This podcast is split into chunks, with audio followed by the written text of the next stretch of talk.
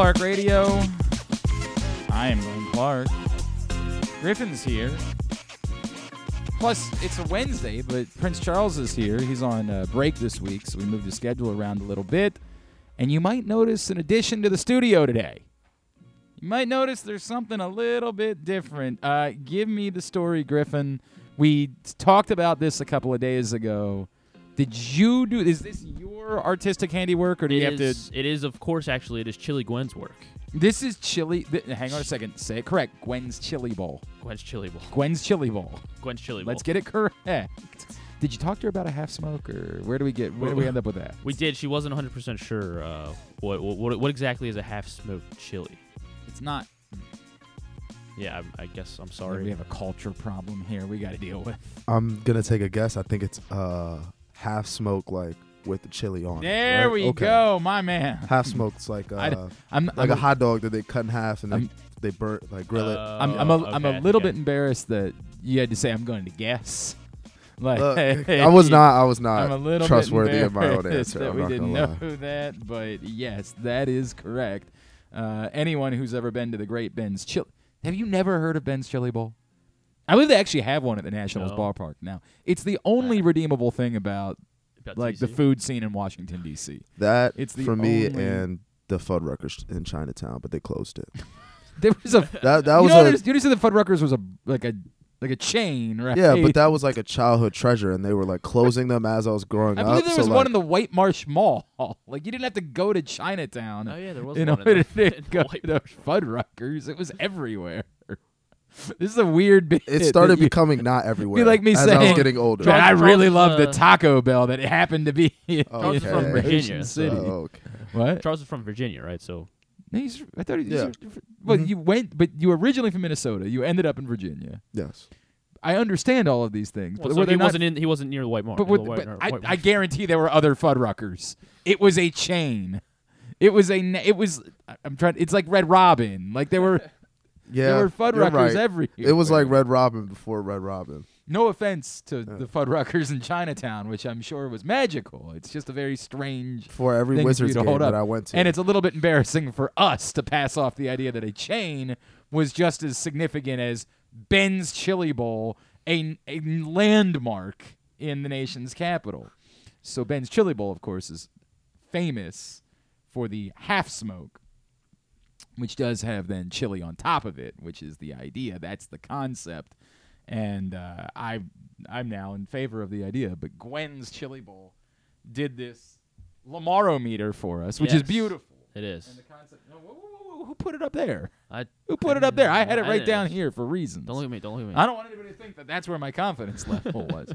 So we suggested that this changes by the day. Right. And so by the day, we would update about where our confidence level is in Lamar Jackson sticking around as a Baltimore Raven via the Lamarometer.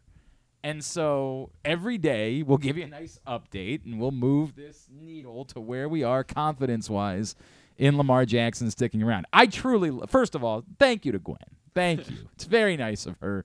She makes chili. She's a lovely. I, I don't know. I hope that we don't find anything awful out about Glenn. Uh, Gw- Glenn. We're gonna call it Gwen Clark Radio Gwen if Clark. this Yeah. continues. Um, thank you to Gwen. That's incredible. That's a wonderful thing for her to do. Um, now there's the pressure of where do I start this thing because the the, the reality is it can only change so much today. Yesterday, everything would be based around this tweet from Lamar Jackson that he put out suggesting that he either received a fully guaranteed three year, $133 million deal or he received an offer where the first three years were fully guaranteed at $133 million. No one knows the correct answers, no matter how many of you are trying to fight with me on Twitter about it. None of you know. You're all parsing the idea. By the way, this is Glenn Clark Radio. We're not going to do as much Lamar today, by the way. We got a, a lot of NCAA tournament related guests coming up on the show today. A couple of Baltimore natives who are getting ready to play in the NCAA tournament. Ace Baldwin from VCU. They just won the A10. Uh, Noah Locke, who's, fin- he's finishing up his career. You might have missed that he ended up at Providence. Noah's bounced around a little bit, but he's a heck of a player, man. I love watching Noah Locke. He is a shooter. Uh, and he is now at Providence getting ready for the NCAA tournament. We will catch up with him as well. And an old friend, Ryan Odom, the former coach at UMBC, five years ago. In fact, I believe it was five years ago Friday was the date that UMBC defeated Virginia. He is now, for the first time, back in the NCAA tournament as the head coach at Utah State. We will catch up with him uh, about being back in March Madness. Also, we're going to talk some Orioles this morning. Chelsea Janes wrote about the on the field side of the Orioles. There's so much about what we've been talking about leading up to the season that's been away from the field, the next Tampa and all that stuff.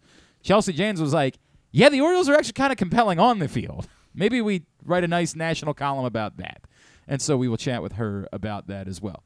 So that's all coming up on the program today, which is brought to you today by Birdland Sports. That we're gonna, you know what? I'm gonna say Birdland Sports because they're gonna bring you Would You Rather Wednesday, which we'll get into a little bit later on today. Instead, it'll be brought to you by the print issue of Pressbox, which is available for free at your neighborhood Royal Farms, any of the hundreds of locations around town where you find Pressbox. You can read it all PressboxOnline.com. There on the cover, you see Gunnar Henderson. He is the favorite to win Rookie of the Year in the American League. Gunnar Henderson on the cover of this month's press box. Go get it for free right now. So, all that said, I gotta gotta do it. We gotta we got it. Should I stand up to do it? Should I be like Vanna White when we do this? Uh, yeah. Should we make yeah. it dramatic every day? Yeah, I think we should. It looks I, I it looks good because you know just looming over your shoulder the entire show, so we know, you know, we know we know who we're talking to. We know we know we're talking to a guy that is extremely confident that Lamar is coming back, right? extremely. You say. It would be funny to see you like mid interview, like if you hear a guest say something you don't right, like and I just Lamar, move it right in the middle. Yeah, just well, and so you know what's really funny is I say the biggest story of yesterday is this tweet from Lamar Jackson, but we got a lot of traction with Brian McFarland's X match even a in order to match even a in order to match even a in order to match even a in order to match even a front loaded deal. So I do think that's significant in how I view my confidence level at the moment. The other, I think, factor yesterday is there was a lot of hubbub about how much cap space the Indianapolis Colts have cleared. There is a lot of smoke about the Colts, not just with Matt Ryan, but trading Stephon Gilmore, that the Colts have cleared out and the amount of cap space that maybe they could aggressively put an offer sheet in front of Lamar Jackson. So all of that factors in to where it is that I move this needle for the first time. I guess I got to take the microphone with me. This is dramatic, highly dramatic. What am I? I would say one of the most dramatic moments in the history of Glenn Clark Radio. Remember this. Yeah, remember, remember what is uh, the guy that does the Nationals games? When remember where you are, so you can remember where you were. That's that what he says? I think he said it when they won the World Series. I think I think that might have been Oh, what he said. Remember where you are, so you can remember. Remember So I was like, that's pretty good, actually. Like that's a pretty good. It's different. Yeah. So, I think I've been operating around. So this isn't perfect science, but that's fifty, right? And I Yeah. think I've been operating around fifty-seven percent. Right 57. around there is where I've been operating. After the news of yesterday, between all of it, between there being The Schefter. Well, I mean, I guess the Schefter. let me come back here and talk. Let me talk to you before. Let me talk to you, like L.A. Knight would say. Yeah. Um, let me talk to you for a second. It's just you and I. It's just uh, we're it's a, f- a fireside chat right now. The the deal with Lamar's tweet, I think projected more than anything. I think Lamar's offended by your guys' obsession with the the idea of an agent. And I think he has the right to be. The idea that it's an agent that would be the difference in whether Lamar gets paid or not, I've always said this, is utter nonsense. Now, again, I still think Lamar should have an agent, but I think that's for separate reasons. But I this is always this has I'm going to be honest with you, it's gotten under my skin too a little bit. The Ravens have tried to give Lamar Jackson a lot of money. He's declined. So the belief that the difference in whether or not Lamar Jackson is going to get what he wants would just be an agent seems quite silly. Does anyone think that if Lamar Jackson had an agent, there would already be a five year, $250 million fully guaranteed offer on the table for him? No. Like What would what would give us the reason to believe that? And if that's what Lamar Jackson wants, what we're really saying is, well, if Lamar Jackson had an agent, maybe an agent would have forced him to take a deal.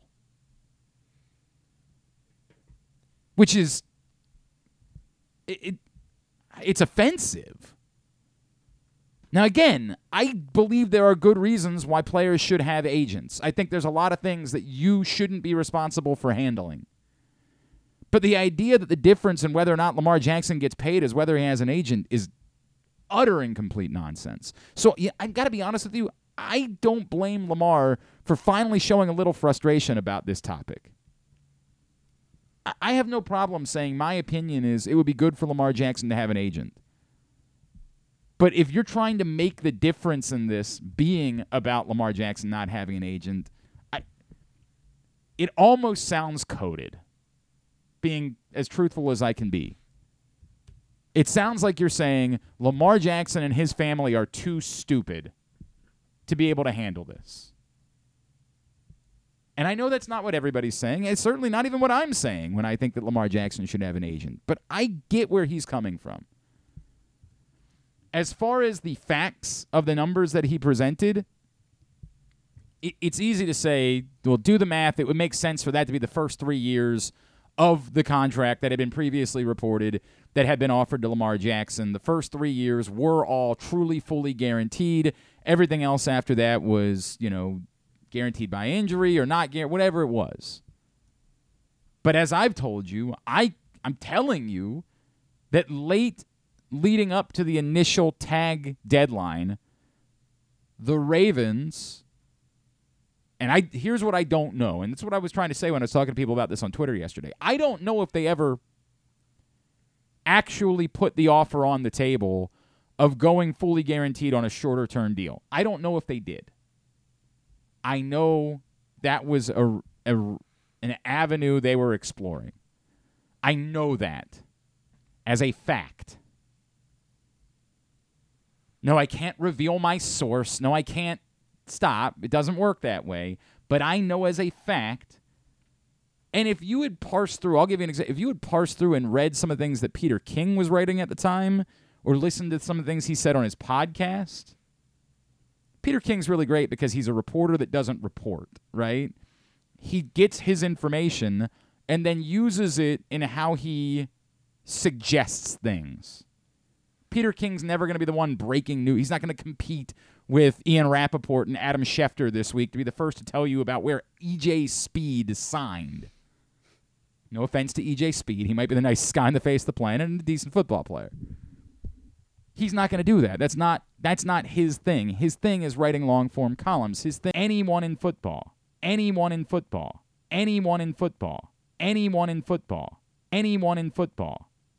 And in fact, so much so, because he's not a breaking news reporter, he has more information from the teams than anyone else does. So if you read Peter King's column a couple weeks ago, if you listened to him on the podcast yesterday, he, instead of reporting this is what the Ravens did, suggests that it could be a solution for the Ravens and Lamar Jackson because that's how he uses the information that he gets. Ian Rapoport, in the aftermath of this yesterday, also said we had heard the Ravens were considering going. I'm telling you that as a fact. The Ravens were exploring, at least exploring. I don't know. I can't make things up that I don't know. It would be odd to me, given what I had heard, that the Ravens would have never put this type of offer in front of Lamar Jackson, but I can't confirm it. I know they were exploring a save face idea of putting a shorter term, fully guaranteed contract in front of Lamar Jackson so that they could go back and say, well, it's essentially just what the Vikings did with Kirk Cousins. We didn't do the Deshaun Watson thing. And that Lamar Jackson could still say, I got fully guaranteed money. Now, was that three years and $133 million? Don't know. Don't know. And neither does anybody else. I get it. We're doing the math on the contract offer that had been out there before, and it seems about right, right? We're like, that sounds like just the first three years of a five year deal. Why the Ravens wouldn't offer three years, I would think that would be a bargain at that point. And probably, if it was on the table, why Lamar Jackson didn't accept it. I would think that if you were going to go shorter term, the money would have to be greater. The money would have to be closer to $150 million for it to even be considered by Lamar Jackson. Not to say that 133 is embarrassing or, or offensive or something like that, but I just don't think it's going to work. I don't think that would be that's now that Daniel Jones is making 41 right. million. Like, I think you're going to have to do at least 45 per on that type of deal in order to say, hey, we are acknowledging that there is a chasm between Daniel Jones and Lamar Jackson. What's going on with this cord? That's a little bit weird. Um, because I had it over here, and then I see what happened. So let me use all this information, right? All of this that I have in front of me. To me, still the most noteworthy part of yesterday was talking to Brian McFarland about where the Ravens are cap wise, with the idea being that there could be a team that could slide in. And I'm not eliminating that still. But Brian's point that the Ravens have the ability to continue clearing cap space to match anything that could possibly be put in front of them. The Ravens essentially doing nothing else at the start of the league year. Kind of saying, there's one thing that matters to us that's the quarterback. Putting themselves potentially in wide receiver hell for another season. I mean, Demarcus Robinson could still come back, I guess. But yeah, how sad is it when you look at like lists of top free agent wide receivers and you're like, I don't know, Adam Thielen, that could be interesting, you know? And then you realize like the number eight guy on the list is Jarvis Landry, the number nine guy on the list is Demarcus Robinson, and you're like, oh no. No, it's that bad. The Ravens didn't do absolutely nothing. They they locked down Lamar's first cousin. That's right. Trayvon, Trayvon Mullen, Mullen. is back. Thank you. He is Yes. back. That's a great point. That all over it, pal. Nailed it. So Um, that to me remains the most compelling part of yesterday. If I'm being honest with you, the most compelling thing that I've got in the last 24 hours is that feeling. It still doesn't take away a few things. It still doesn't take away the possibility that a team could just get desperate and go crazy, particularly after the draft, particularly if they don't get their guy. I- I mean, you can say that they, the Ravens have protected themselves up to a limit, but there's still a limit to that. That limit could be like, I don't know that they could do $70 million in year one. Now, I don't know who could, but again, if you get through the draft and you don't have your quarterback, all of a sudden, you might be willing to just get rid of everything. Just everything must go. We have to have a quarterback. And if this is what it takes, maybe that could change. And then the secondary part would be is there any chance that Lamar just isn't happy? But for now, the Lamarometer. the Lamometer. Lamar. I like Lamar- saying I like saying Lamometer, but, But it Lamar doesn't say Lamometer on there. It says Lamarometer. I know, but I like We'd be lying. It literally said what he was supposed to do. it's the same thing. I really did wish it say Lamometer on it. I Yeah. understand it, but it doesn't. Well, I think say Lamar. that. I says wanted it to say Lamarometer. Lamarometer, you know, so we know it's the Lamarometer. Right, I mean, you say it fast, Lamometer. but that's not the same thing. You understand that there are different letters involved with Yeah, this. but it is the same thing because we're God's talking sakes, about I'll call it Lamarometer. You can call it Lamometer. I don't care. It's going past sixty percent. really. Yes, it is. Wow. In fact, Mm. based For- on for- based on the information from Brian McFarland yesterday, the first official read. Now again, this is just that he's going to be around. So keep that in mind, right? This is not that he's definitely going to sign long term. This is just that Lamar Jackson is going to be the Ravens quarterback in 2023. Okay. Because that could still involve a scenario where he just plays on Under- the, under tag, yeah. Bumping it Or all the way up Wow. So this is like seventy. to 69%. 69%. Nice. Nice. Does a lot of this have to do with the fact 69%. that uh, you don't believe teams want to do the the In fact, you grunt know what? work No. for, for the Ravens? Hang Like, on. 70. We're doing seventy. Okay. Seventy percent. All right, is my 70%. number. Wow, that's- Seventy percent is my number. I'd say I'm that's that fairly- confident. very 70% Yeah. that Lamar Jackson stays as a Baltimore Raven. Wow. Um, s- I think the point that Brian McFarland made yesterday is quite relevant, which Mhm. is that teams right now are saying are taking themselves out simply because they believe they're wasting their time. The, the Ravens are making a very loud statement. This isn't ending with Lamar Jackson on another team. We're making a loud statement that we are going to do whatever it takes in order to keep him around. Understandably. To their detriment, that's for somebody else to argue. For Lamar's detriment, like that, again, if doing this this way is costing them the ability to, wide, to add a wide receiver, that's certainly something they've attempted to pass on to Lamar Jackson. Like, hey, if we could just get this done a little bit quicker, maybe we could get you a little more help. There's no doubt that's something they've said to Lamar Jackson. And I still think, as was pointed out by Brian McFarland yesterday, they could dip their toes somewhere in adding a.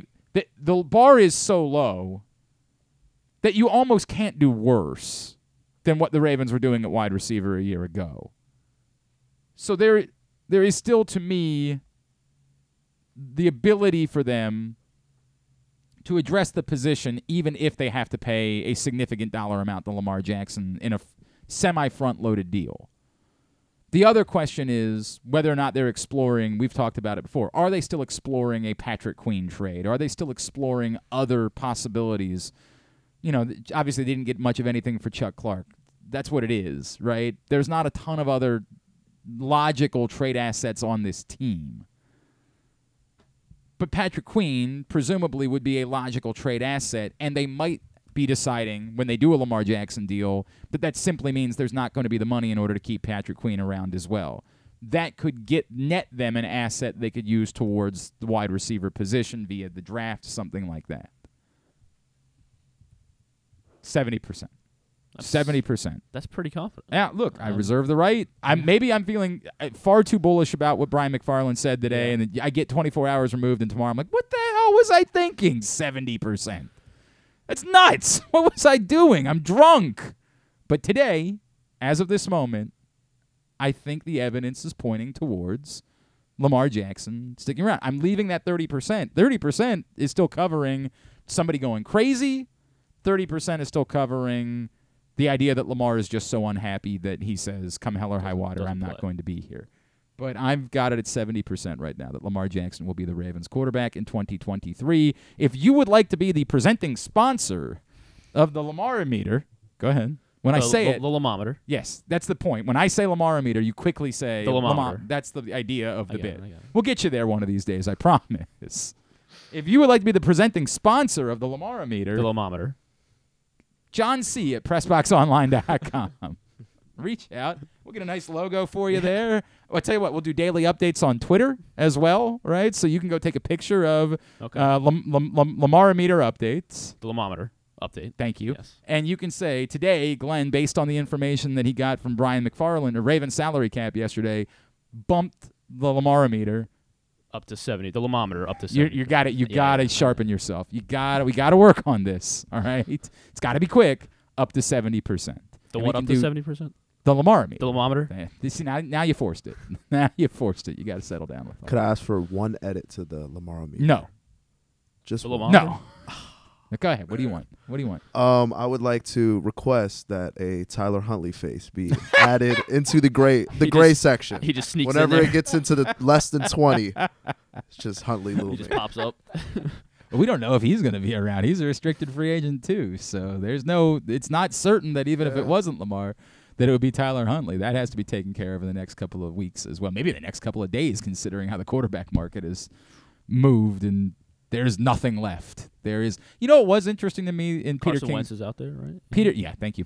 Uh, so nothing is what you meant. In Peter King's podcast yesterday, he referenced that he believed that your boy was the Ravens' backup plan. The That Garoppolo, was their backup okay. plan. So at some point, they abandoned their backup. At some point in this process, it again based on Peter King's knowledge and what he knows things. He doesn't just Mhm. make things up. and the Raiders like to overpay. I don't know. I I think that this all starts with when they when they did what they did. Like when they did what they did, it was their way of saying we're not going to have a backup plan because you're going to have to let the market unfold at that point. Yeah. Like once you decided this is what we're doing and we'll wait it out. If you were doing that, if your backup plan was Jimmy Garoppolo and not the trade route, which again insane, in, uh, sorry, and not the draft route, which is bonkers. And I I'm furious that that would be the case. But again, not our concern. It didn't play out that way.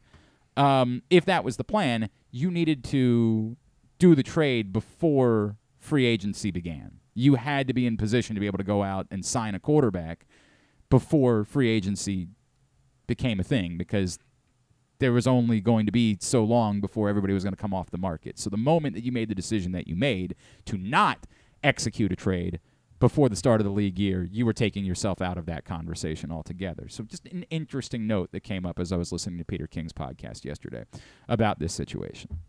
All right. Again, we're not going to do Lamar all day today. That's a promise. We're going to do other things. We're going to talk NCAA tournament. a lot of local connections to the NCAA tournament.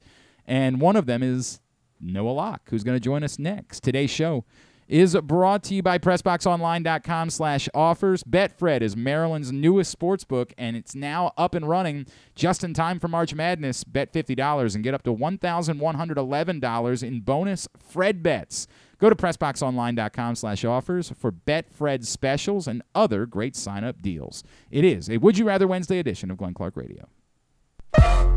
Are you a die-hard O's fan looking for the perfect way to show your team spirit? Look no further than Birdland Sports. Birdland Sports is a small business run by fans for fans. They offer a wide variety of unofficial O's merchandise from the Birds Are Coming tees to player cartoon shirts and more. And the best part, their prices are more affordable than the big guys. So head to birdlandsports.com and grab your gear today. Show your support for the birds with Birdland Sports.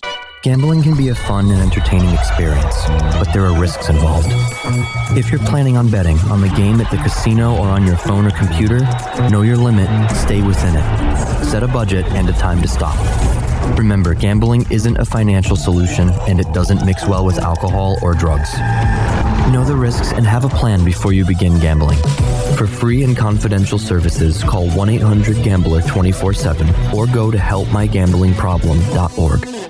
Have you experienced hardship due to COVID 19? Whether it's job loss or a change in career, CCBC has funding available for short term career programs like welding. Our welding program provides hands on training with experienced instructors, preparing you for a career in a high demand field. And with classes starting in March, now is the perfect time to take advantage of this opportunity. Don't let the pandemic hold you back any longer. Call CCBC today at 443 840 2222 or online at ccbcmd.edu to learn more. CCBC Welding, your new career starts now with funding available. 443 840 2222 or ccbcmd.edu. The latest edition of Press Box is available now. On the cover, Luke Jackson profiles Orioles phenom Gunnar Henderson, breaking down how he was able to become the top prospect in baseball at such a young age and what could be next in his first full MLB season. Also inside, we meet lacrosse players from the men's and women's college programs across the state, and Bo Smolka breaks down another year wide receiver issues for the Ravens. Press Box is available for free at over 500 area locations, including 60 Royal Farm stores, and you can always find the entire edition, as well as the best daily coverage of the Orioles, Ravens, and Terps at PressBoxOnline.com.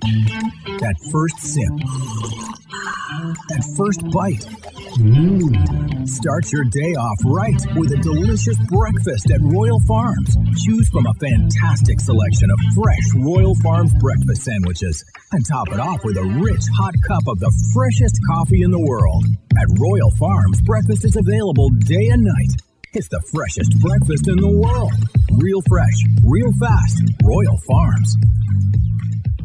The Baltimore County Police Department is hiring. Entry level officers start at over $60,000 and over $64,000 for lateral officers, with $10,000 signing bonuses available. Plus, cadets start at over $32,000. Great benefits are available like medical, dental, and vision insurance, tuition reimbursement, 15 sick days per calendar year with no limit, career advancement to more than 20 specialized units, and more, with further incentives for military service members and veterans. A passion for service, a career for life with the Baltimore County Police Department. Find out more at joinbaltimorecountypd.com or call 410-887-5542. Must be a United States citizen, have a valid driver's license and a high school diploma or GED equivalent. If you miss anything on the show, don't forget that you can watch full episodes at youtube.com slash pressboxonline, and you can download podcasts on Apple, iTunes, Amazon, and Grinder. Wait, did I say Grinder? I don't think that you would find it on Grindr. Not that I know it's on Grindr or anything. I swear. On second thought, you know what? I don't care what you think. Here's Glenn. Today's show brought to you by your local Toyota dealer and buyatoyota.com. The Toyota Tacoma comes in a range of models and trim lines so you can choose the perfect Tacoma to reflect your unique personality and driving habits. Check out buyatoyota.com for deals on new Tacomas from your local Toyota dealer today. NCAA tournament technically got underway last night. Bit of a thriller between Pitt and Mississippi State, but really gets underway for all intents and purposes coming up tomorrow afternoon. We know, of course, uh, the first game of the day is Maryland and West Virginia. We're going to talk a little NCAA tournament this morning with a few folks from our area who are participating in the NCAA tournament, including our first guest today. He's getting ready for a Friday night matchup against Kentucky. He has had quite the journey from growing up here and playing at McDonogh to now finishing up his collegiate career with the Friars up at Providence. He is a shooter. He is Noah Locke, and he is with us now here on GCR. Noah, it's Glenn back in Baltimore. It's great to catch up with you, man. Thank you so much taking a couple of minutes for us. Hey, Noah, you there? All right, we will see if we can't get that figured out. Not sure exactly what's going on with Noah Locke. I always love it when I do that huge like introduction and everything sounds great, and then womp womp. always the best radio when you're like, here he is, look at this guy. No, he's not. He's not there.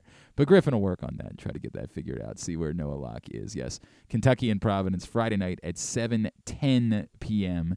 is when that game will be played. Uh, later on in the show, Ace Baldwin from VCU will join us. And also later on in the program, we're going to catch up with uh, Ryan Odom, head coach at Utah State. That is all coming up. I'm going to get Would You Rather Wednesday scenarios up here in a second. Really quickly, thank you to a bunch of you.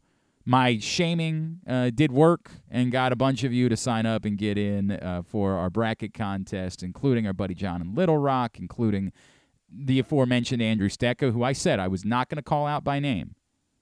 I was definitely not going to call Andrew Stecca out by name.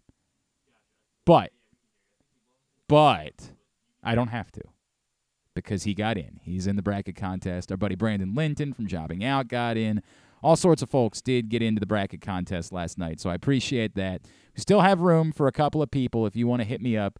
It's again a $20 bracket contest. Half the pot goes to charity, half the pot goes to the winner. The charity is Show Your Soft Side, an amazing animal charity around here. Get me at Glenn Clark on Venmo, Glenn Clark 180 on PayPal, or also on Cash App, Glenn Clark Radio. $20 by tomorrow. You can get in, and half that pot will go to that incredible charity, Show Your Soft Side, a wonderful animal charity here locally. Noah Locke with us here on GCR. Noah, good morning. How are you, my friends? I'm good. I'm good. How are you? I'm great, man. Uh, man, I have enjoyed watching you play for a long time, dude. Can you take me through this journey for you from growing up here, from being at McDonogh to making a couple of stops along the way? How much has all of this prepared you to go do something special during the course of this final NCAA tournament for you? Uh, I, I would say it prepared me a lot. I mean, obviously, like you said, I've been been been all over the place. I mean, I've been to a lot of different schools, had a lot of different experiences. Um, but I mean, the good thing about it is that it's not my first rodeo with the with the tournament. So, Yep. I mean, I know I know what it I know what it feels like to be out there, and um, I mean, I'm, I'm excited to get back out there. I mean, I didn't get in there last year, and um, I mean, I feel like you know this year we have a really good team. Um, we have we have a good opportunity to go out there and win some games. So um, I'm really excited, and I mean I feel like I'm very prepared because I mean I've been through a lot through my through my college career and even just my basketball career in general, and I feel like I've been you know tested in a lot of ways, and I feel like I'm prepared. Now, let me let me go through a couple things with you. Noah. one, why why was it Providence for you? Like when you knew this is it, this is the the last stop for me, one year, one place. Why was it that Providence was the right spot for you? Um, I feel like it was Providence because I mean they stuck with me the longest. I mean when I came out of high school, they recruited me really hard. Um, the same, and it was the same as that coaching staff. Um, like uh, the entire coaching staff, and I mean they they stayed with me.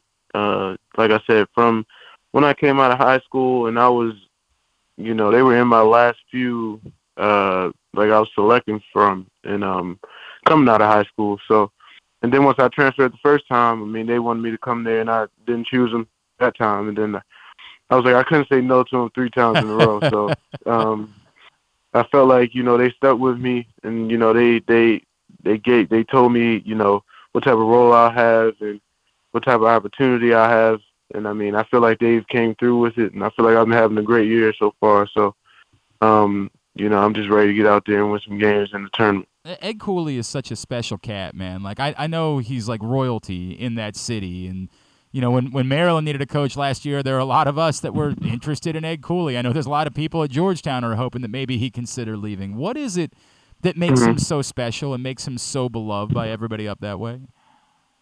Um, I just feel like he's just a like he's overall a, a great person. I mean, he al he cares for everyone. Um, I mean, for his for the team. I mean, you could just you could just see the the type of emotion that he gives to. He just gives to everyone. I mean, he's he's actually he's such a genuine person. Um, I mean, and just for me in general, like I mean, just sitting down listening to him just talk to us, like I mean, he could be like a motivational speaker. Like I mean, he he really he really you know genuinely you can tell that he cares and um you know you can learn something from him. I mean, literally every time he he talks to us and um I mean he uses a lot of a lot of big words that you know maybe we have to look up after we finish talking to him, but but um I mean he definitely gives us gives us good insight on you know basketball and even life in general. So I mean just learning from him and you know where he's came from. I mean he it was it was times in his life where he was homeless and and you know for him to be able to get all the way to this and be such an inspiration to others. I mean it's I mean I I, mean who wouldn't want to you know have him as their coach or you know have them as their mentor or you know anyone like any anything like that because I mean he's been through so much and I mean he you can see that he really cares about everyone that he's around um yeah that's pretty much you know all, all I can say about him. Powerful, man. That's a really powerful testament Yeah. about a coach. Noah Locke is with us here in GCR. Providence, Ken- Kentucky, coming up Friday night in the NCAA tournament. No, I think a lot of people are familiar. Uh, you come from a basketball family, right? Your your dad, your mom, both Mhm. basketball players at Coppin. W- was it always basketball for you? Like, did you always know, like at a young age, like this this is what's ahead of me. I'm going to do this for as long as I possibly can. Yeah, yeah, nah, for sure. I mean, my my older brother played. Uh, my dad coached my older brother. You know, my parents played, and um, I mean, I just grew up in the gym. Uh, like you know, I was going to my older brother's practices. I mean, I go to my dad's my dad's practices when he would coach. Uh, he coached women's basketball at Coppin. Mm-hmm. So I mean, I was just I just grew up in the gym, um, you know, shooting the ball as far as I can. I mean, it, was just it was just me, just you know, always in the gym having the ball, and then you know I come back home and I have a basketball hoop outside that I play on. So, I mean, it was just something that I just always played. I mean, I I was the only one that really you know just played basketball. I mean, my brother, my little sister played different sports. I mean, I never really got into anything else but basketball. I don't know why it just happened for me like that, but I mean that's just all I really loved. And um, I mean I put so much work in. I mean is I felt like this was the this was the route I wanted to take, and um, I mean I feel like it's been going really well for me, and feel like you know I have some opportunities to play pro, and and I feel like it's going it's going to go go the right way. I mean I've put so much work in for myself, so. We, we know that you are, as I mentioned earlier, you are a shooter. Like that's what we associate Mhm. you with. You, like I, I think about the prototypical Baltimore basketball player, and it's funny because we're gonna have Ace Baldwin on later in the show, and like he kind of fits this bill, Mhm. right? Like undersized, tough, Mhm. like you know has to attack the rim constantly, you know, physical. You're maybe more the Steph Curry type, right? Like more of the modern Mhm. basketball player. Where did that come from? Your stroke, your just pure shooting ability and and when did you start realizing like I'm there's a part of my game that I know I'm a little bit better at than the average person is. Um, I mean, I feel like, like I said when I was explaining me being in the gym. I mean, I just, like I said, I grew up just shooting the ball super far away. Like, like I just felt like I when I was younger, like I just always wanted to shoot a When's three. the first time? Hang on. When is the first time in your life that you made a half court shot, Noah? Oh man, I can't even. I started shooting them things as soon as I was able to get it up to the rim that from that far. I mean, so I mean, I, I can't give you an exact exact age, but I Yeah. know I was hoisting them up there for sure. But um, but I would say I probably got my my shooting from my dad. I mean, my dad was a shooter. Yeah. Uh, he shot the ball well at Coppin, and um, you know, I, we we we were always in the gym. Like I said, always in the gym. You know, getting shots up. So, I mean, I feel like I just got the got the form and everything from him. I mean, he pretty much you know taught me a lot about that, and um, just for me, you know, catching on to things so quickly. Um, I mean, I just started to shoot the ball as much as possible, and um, you know, stuff just it just became natural to me. Yeah, man, it, it's carried obviously for the rest of your life. Like you can put on a Yeah, show.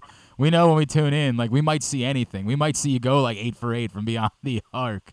Um, it's it's Yeah. wild to watch. Noah Locke is with Yeah. us here on GCR. Noah, how do you carry Baltimore with you as you play? Like how how had, did your upbringing here beyond you know your parents, but going up against guys here playing in East Baltimore as a kid, playing in the MIAA, how did that impact you in a way that you still take with you on a day to day basis as you play this game? Oh, just like you explained before, like I mean, like in Baltimore, like your typical player was like a like a tough player. Like I mean, that, that's one of the words you said. So, I mean, just just knowing that, you know, where I came from in Baltimore, I mean, you got to be tough. I mean, Mhm. you got to be able to, you know, hold your own when you're out there, and you know, it's going to be in certain environments where you know you're going to be tested, and you know, the only only the strong survive. I mean, so. I mean, I felt like I feel like you know it, it, it prepares you for so many different situations, especially once you move on from Baltimore. Because I mean, you know, you've been through, you know, all these different tough situations, and you know, that touches you in a certain way that you know you feel like you can do it anywhere.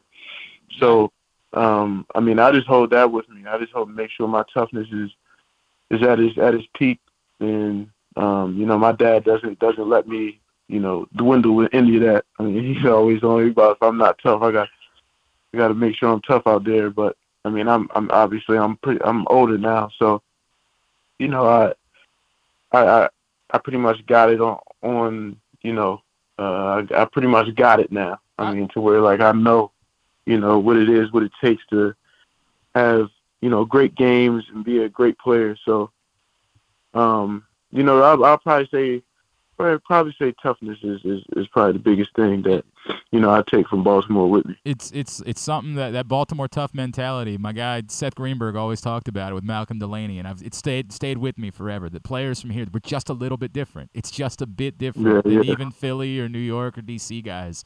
There's no doubt. Yeah. Um, no, no, it, you you kind of answered a little bit my next question, so I'll expand it. I, like I wanted to know what's the best thing your dad ever taught you, and then I want to expand it too to your mom, right? Like it- as a hell of a player Yeah, yeah. herself, the best things that you Yeah. learned from your dad and from your mom in in, in preparing you for this part of your life, and now preparing you for the next stage and, and embarking on a pro career.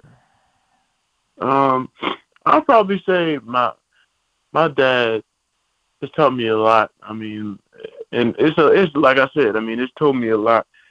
And like I said about like toughness. I mean, toughness is has been something that he's always dwelled on. You know, when I was younger, growing up, and you know, just making sure that you know he knew I had the talent. He knew I could shoot the ball. He knew I could score the ball. He knew I could you know, do all the other things, but I mean, he felt like all the intangibles and stuff just comes with toughness.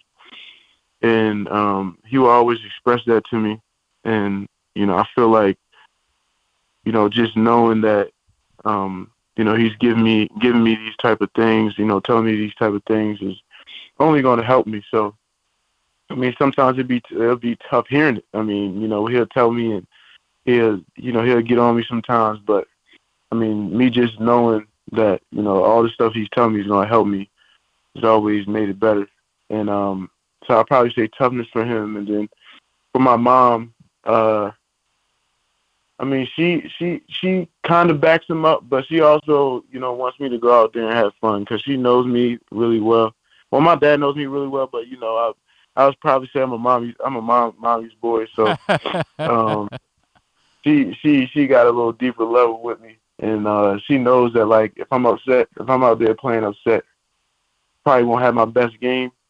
So, um, you know, she just tells me to you know go out there and have fun throughout any situation, and um, you know that's that's probably the biggest thing. I mean, just go out there and you know through anything that's going on in the game, you know, just just know that you're playing basketball and something that you love, and you know, just enjoy playing it. And you know things would things would end up going well, and this always went well when I when I came in with that mindset. That's cool, man. That's that's a really great mindset to have. Noah, before we let you go, obviously Kentucky on Friday night. You know a thing or two about playing big games against Kentucky. Uh, you got a little Mhm. bit experience over that about of that over the years. Um, Yeah. it, were you a little bit more amped up? Like when you saw the matchup, did it leave you? I know you're going to be excited. It's the NCAA tournament, no, no, no matter what. But it did. Did it leave Mhm. you licking your lips a little bit? Like, ah, good. I I'm glad it's Kentucky. I want another shot at Kentucky in the NCAA tournament.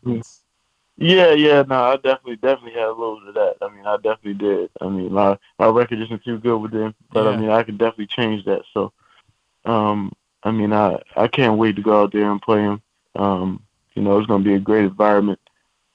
Um, you know, I just feel like you know I just live for these type of situations, and um, once I get out there, I mean, just go out there and do what I can do, and you know, just just go out there and win. So um, that's that's basically my mindset, and um, I, I can't wait to get out there on Friday. It's awesome, man. Noah Locke, what uh, social media, Twitter, Instagram, anything NIL wise? What can we plug for you, dude? Um, well, my Instagram is at Noah Locke, just N O A H L O C K E. Um, my Twitter name is underscore Noah Locke. Um, and uh, I think that's those are the two that I mostly use. Yeah, those two right there. Noah, it's So- been it's been a, I, we can't we Yeah. can't wait to see you again on Friday night. It's been a lot of fun watching you play from afar, man. Like selfishly, we would have loved to have had you at Maryland at some point. Like that would have been awesome. But from afar, it's been a lot of fun watching you play, and we can't wait to see what's next for you. Congratulations on everything that you've accomplished. Yeah. Best of luck in the tournament and moving forward, and we'll look forward to catching up with you again down the road. All right. Yeah, no, appreciate you. That's Noah Locke from uh, Providence, McDonogh alum, and a hell of a shooter. I mean, damn, damn good shooter.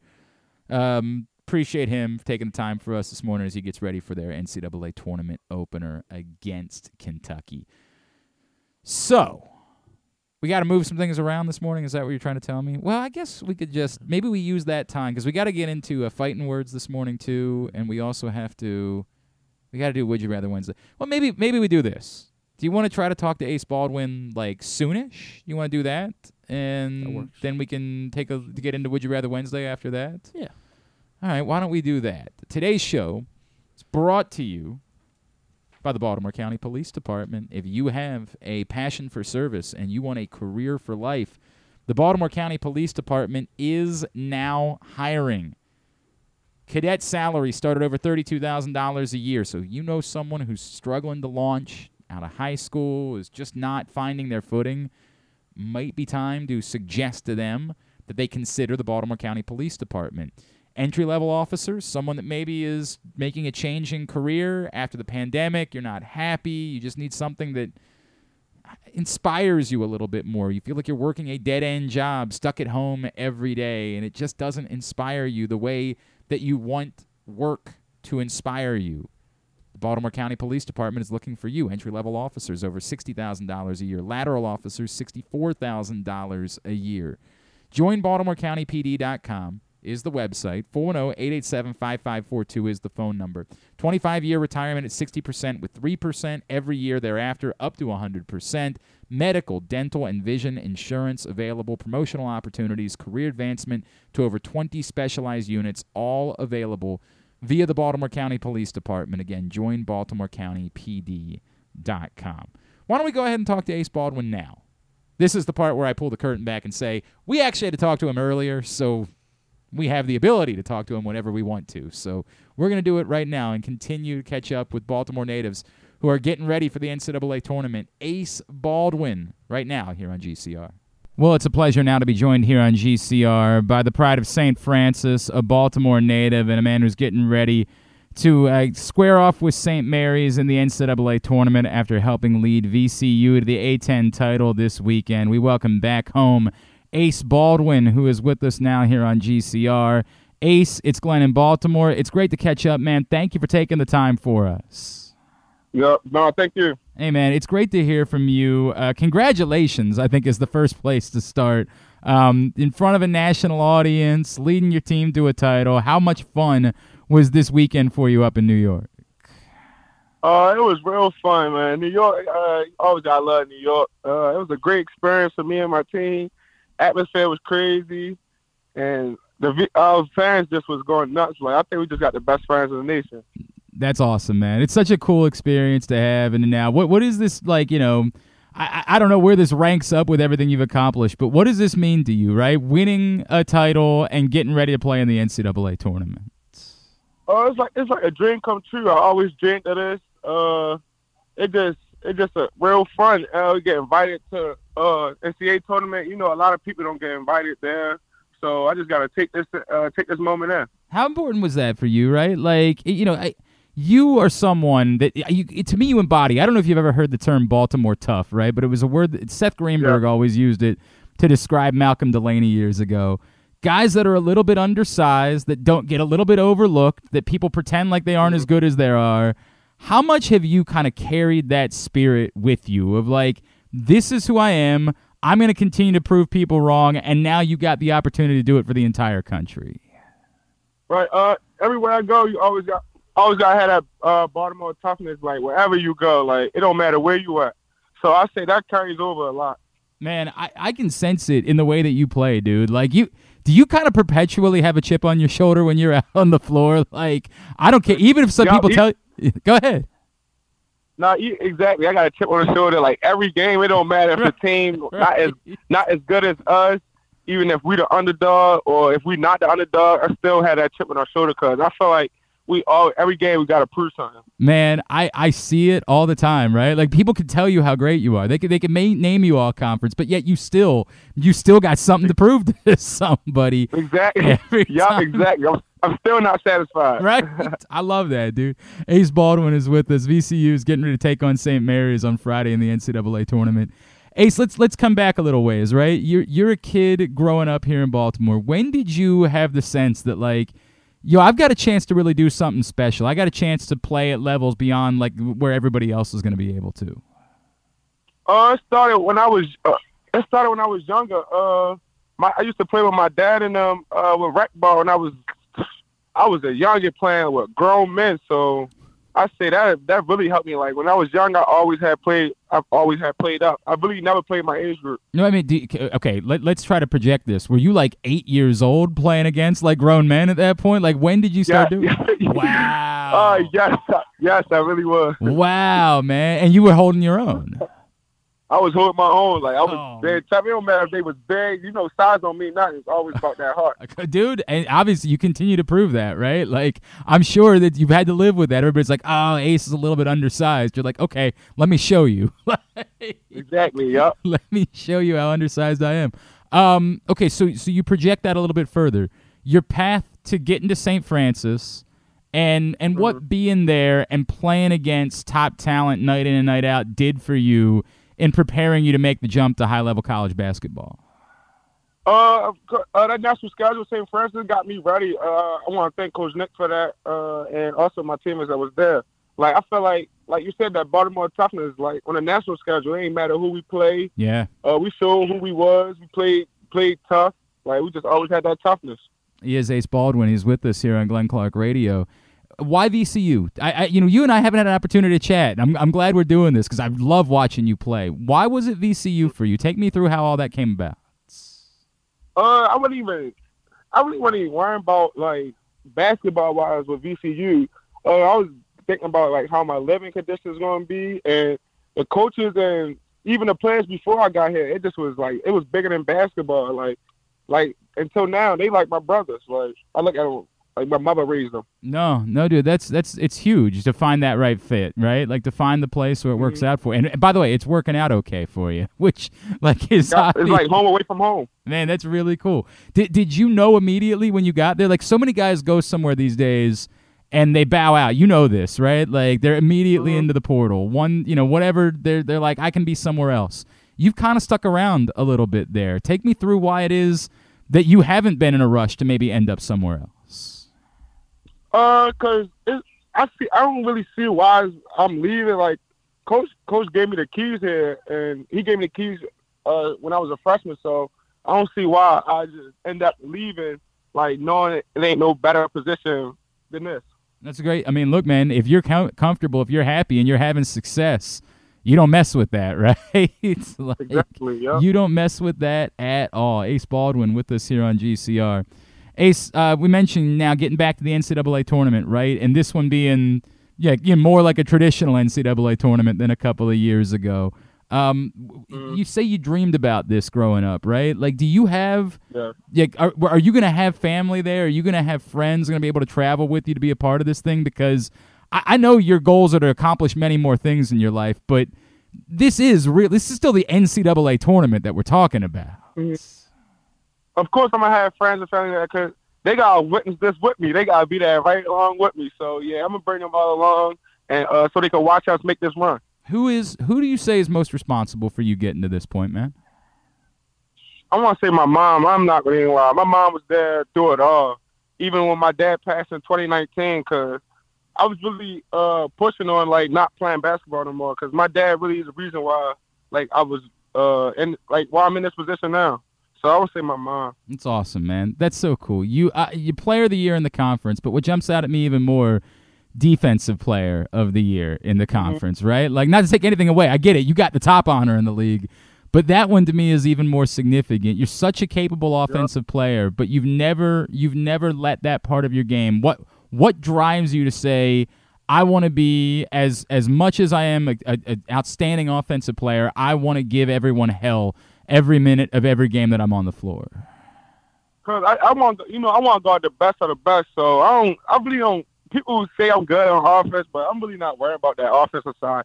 I take uh, pride on that defense. Like whoever I want to guard the best, and I want to just I want to let them know like you're not scoring on me, and I want to let them know like I'm gonna be here for 40 minutes. Man, it's so, and it comes through. Dude, I think it's part of that toughness too, right? Like that when you go back to being an eight-year-old going up, like you've got to let people. Dude, this is the city that produced Muggsy Bogues, right? Like five two dude that was gonna harass you for. You got to let him know who you are. Yeah, I mean, exactly. You gotta let them know who you are. That's that's exactly what my job is. I want to let them know who I am, and I just want to like I'm, like I said, I want to put fear in their heart. I Like, I want to just take their heart. I mean, it makes dude. It's it's it's such a special thing to watch you do. Ace, was there a was there maybe a matchup even before you got to college? Maybe give me one now. But was there a matchup even back in high school or playing out on the AAU circuit where like you take the most pride in saying, "Dude, I I shut this guy down." Like as much as I've accomplished, I'll never forget going up against this dude and shutting him down. I ain't gonna lie, it was a lot of them. Uh, it really was a lot in high school because we played a national schedule and we Yeah. was not. They was lining them up and we was knocking them down. Like Devon Dotson was one of them, Jalen Smith, Immanuel Quickley, James Bishop. Like you name them, it was a lot of them. You're just like, do you, do you have like a checklist? Like the next one up on the list, like next guy I got to go do? Uh, the next guy that's the leading scorer. Yup, that's exactly Yep, who I'm. That's whoever that leading scorer, I tell the coaches like put me on them so they won't, so they can have a long day. That's awesome, man. I love that. That is so great. Um, ha, you know, obviously, you guys, you know, you- you're you're coming in as a, a 12 seed, right? But I don't. I think you're a little bit different than the typical 12 seed. How much confidence do you have, especially coming off what you guys did in the A10 tournament, and what you're going to be able capable of doing during the course of the NCAA tournament? Uh, I want to say the conference tournament gave us a boost of who we are and uh, what we're going to do in the tournament. And I know I know a lot of teams don't want to see us in the tournament because we're that type of team. Like we playing playing aggressive, confidence and loose for 40 minutes. and we just and we pressing we pressing the ball 94 feet for 40 minutes. So I know them teams not gonna want to see us. There's no doubt, man. There is no doubt that you are going to give hell, and I think there's going to be a lot of people. We know there's going to be a 12-5 because that's the way the NCAA tournament works. I think there's going to be a lot of mm-hmm. folks that are going to be penciling in VCU for the next couple of days. Um, Ace Baldwin, I, know, I know you got a crazy week getting ready for the tournament. Well, what can we plug for you, social media wise? Where can folks back here be giving you a follow? Twitter, Instagram, anywhere like that? Uh, are you like asking for my uh, social yeah, media, right? yeah. Uh, you can find me on Twitter at yeah underscore ace three. Uh, Instagram ace baldwin one. Awesome, man. Ace, dude, seriously, congratulations on everything. I'm telling you, it is a joy to watch you play basketball. It is so cool to see you represent our city on a national stage and continue the tradition of great ballers in this area. Go out and kick some ass during the NCAA tournament. We'd love to catch up with you again down the road, all right? Okay, thank you. I appreciate it. That's Ace Baldwin with us here on GCR, Baltimore native from VCU. Charles just reminded me, so you heard me say in there, like his last time VCU qualified for the NCAA tournament was the the tournament after the pandemic year, the kind of forced, hey, everybody go to Indiana and it's going to be weird kind of tournament. But I had I had utterly forgotten they didn't get to play; they had to forfeit that game. So when he says it's a dream come true, it's actually the first time he's ever going to have played in the NCAA tournament because they had a COVID issue and they weren't able to play in 2021. And I had completely forgotten about that. So that kind of explains a little bit more why literally this is living out a dream now for Ace Baldwin, um, getting to play the A10 player of the year. He's a hell of a player, man. You know, he's that he's, he's exactly he is the prototypical Baltimore tough guard. Like he's the undersized, I will harass you all day. You will know I am here. Um, I saw a smaller version of it. I, I remember my my father and I were sitting over to Loyola game this year, watching Dion Perry, and like I just looked and I was like, that's that's the Baltimore tough thing. Now Dion Perry's like five seven or something like that. He's even smaller. But I remember like my father and I just looking like that's Muggsy. Now, not saying that Dion Perry is going to be Muggsy Bogues. Muggsy Bogues, you know, is a is an, a, truly iconic eternal basketball player, but it's the same concept of you watch someone and you're like, how? How does someone at that size manage to score 20 points and harass you all game? And it's just there's something about Baltimore tough, these guards from Baltimore that have been told they're not big enough their entire life and make up for it with tenacity and pure toughness. And Ace Baldwin fits that bill as well as just about anyone I've ever seen. Like he is your prototypical Baltimore tough basketball player. So uh, rooting for him. Charles has his uh, VCU shirt on today. He's uh, very excited about the Rams knocking off St. Mary's in the NCAA tournament. So uh, good luck to uh, Ace Baldwin. Thanks to uh, Noah Locke as well. Really fun to catch up with a couple of Baltimore kids who are going to play in the NCAA tournament. All right, hour number one of today's program is in the books. And if you missed it, the host of the Stan the Fan Variety Hour this week was yours truly, superstar Glenn Clark, with special guest Stan the Fan Charles. Whoa. Wow. Whoa. Like, like We're really going into the metaverse now. We are really Feels like Inception in. or something. It really is getting there. Yeah, Stan, of course, um, was down in Sarasota. I believe he is headed back today. He was down in Sarasota at spring training, so we caught up, talked about everything going on with the birds and uh, the huge spring that Heston Kjerstad has put together. How we read into that. Stan made kind of a bold suggestion about what it could mean for Heston Kjerstad here in 2023. So you want to go check that out. Facebook.com slash Pressbox Sports, YouTube.com slash Pressbox Online, or PressboxOnline.com slash video. And coming up tomorrow night, Stan and Gary Stein will catch up with Baltimore Blast owner Ed Hale. And you'll be able to watch that live at Facebook.com slash Pressbox Sports. When we come back in, we will dive into Would You Rather Wednesday, brought to you by Birdland Sports. That's next. Still to come, more NCAA tournament talk with Ryan Odom. That's on the way. It's Glenn Clark Radio. Gambling can be a fun and entertaining experience, but there are risks involved. If you're planning on betting on the game at the casino or on your phone or computer, know your limit, stay within it. Set a budget and a time to stop. Remember, gambling isn't a financial solution and it doesn't mix well with alcohol or drugs. Know the risks and have a plan before you begin gambling. For free and confidential services, call 1 800 Gambler 24 7 or go to helpmygamblingproblem.org. Baseball season is finally here, and what better way to celebrate than with some fresh gear from Birdland Sports? As a small business run by O's fans, Birdland Sports offers a great selection of unofficial merchandise, including unique designs like Birds Are Coming tees, player cartoon shirts, and championship prediction designs. And the best part, their prices are more affordable than the big guys. Get high quality gear without breaking the bank. So whether you're heading to the ballpark or watching from home, show your love for the birds with Birdland Sports. Visit birdlandsports.com today to browse their collection and gear up for the season. Let's go O's. Whether your focus is luxury and comfort, convenience and technologically advanced connectivity, or sporty performance and aggressive styling, we've got the perfect Highlander for you. Check out buyatoyota.com for deals on new Highlanders from your local Toyota dealer today.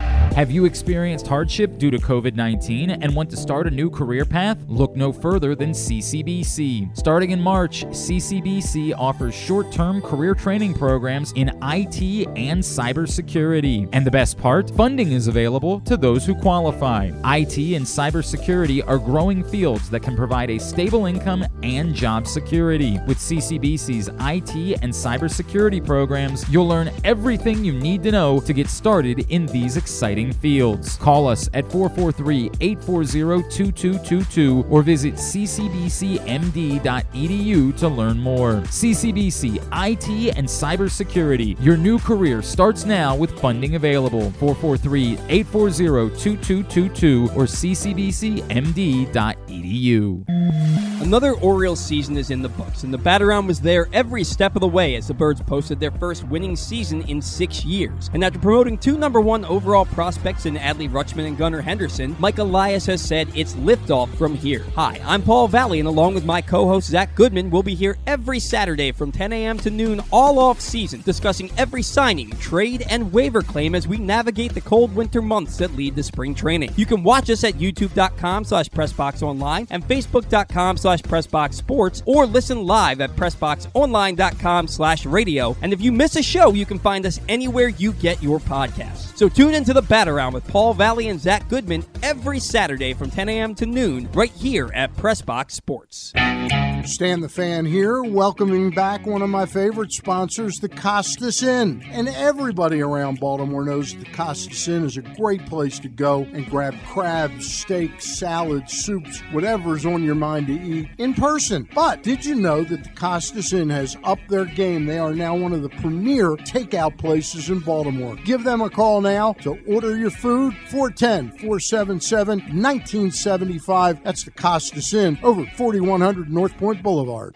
If you need more of Glenn, you can also hear him every Sunday with Rita on 1057 The Fan. But also, if you need more of Glenn, um, what's wrong with you? Yeah, that is a fair question, Paul. I ask it myself sometimes. Back in here on it, GCR, Betfred is the newest sports book operating here in the state of Maryland and has some excellent offers for you. Bet $50 with Betfred and get up to $1,111 in bonus Fred bets, along with other great incentives and promos when you sign up. But you got to do it through PressBoxOnline.com slash offers and click on the Betfred link. You can't just go to Stop asking if there's a code. Stop. Just go to PressBoxOnline.com slash offers. Baseball futures bets, season specials, and player award bets are already live in Maryland. Got to go to PressBoxOnline.com slash offers right now for your shot at winning big. Please, if you did um, send your money in, go ahead get your bracket in so I know exactly where we are people wise.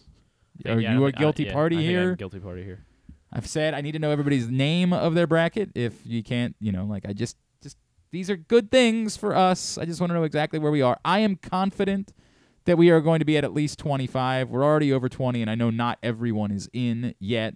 So I'm confident we're going to get over 25, but I'm still like going to leave it open a little bit. I'm, I'm. I'm com- comfortable enough that I'm not going to start personally calling people out. As I mentioned earlier, thank you to those of you who got in last night and uh, this morning to get us to the goal. The goal will be met.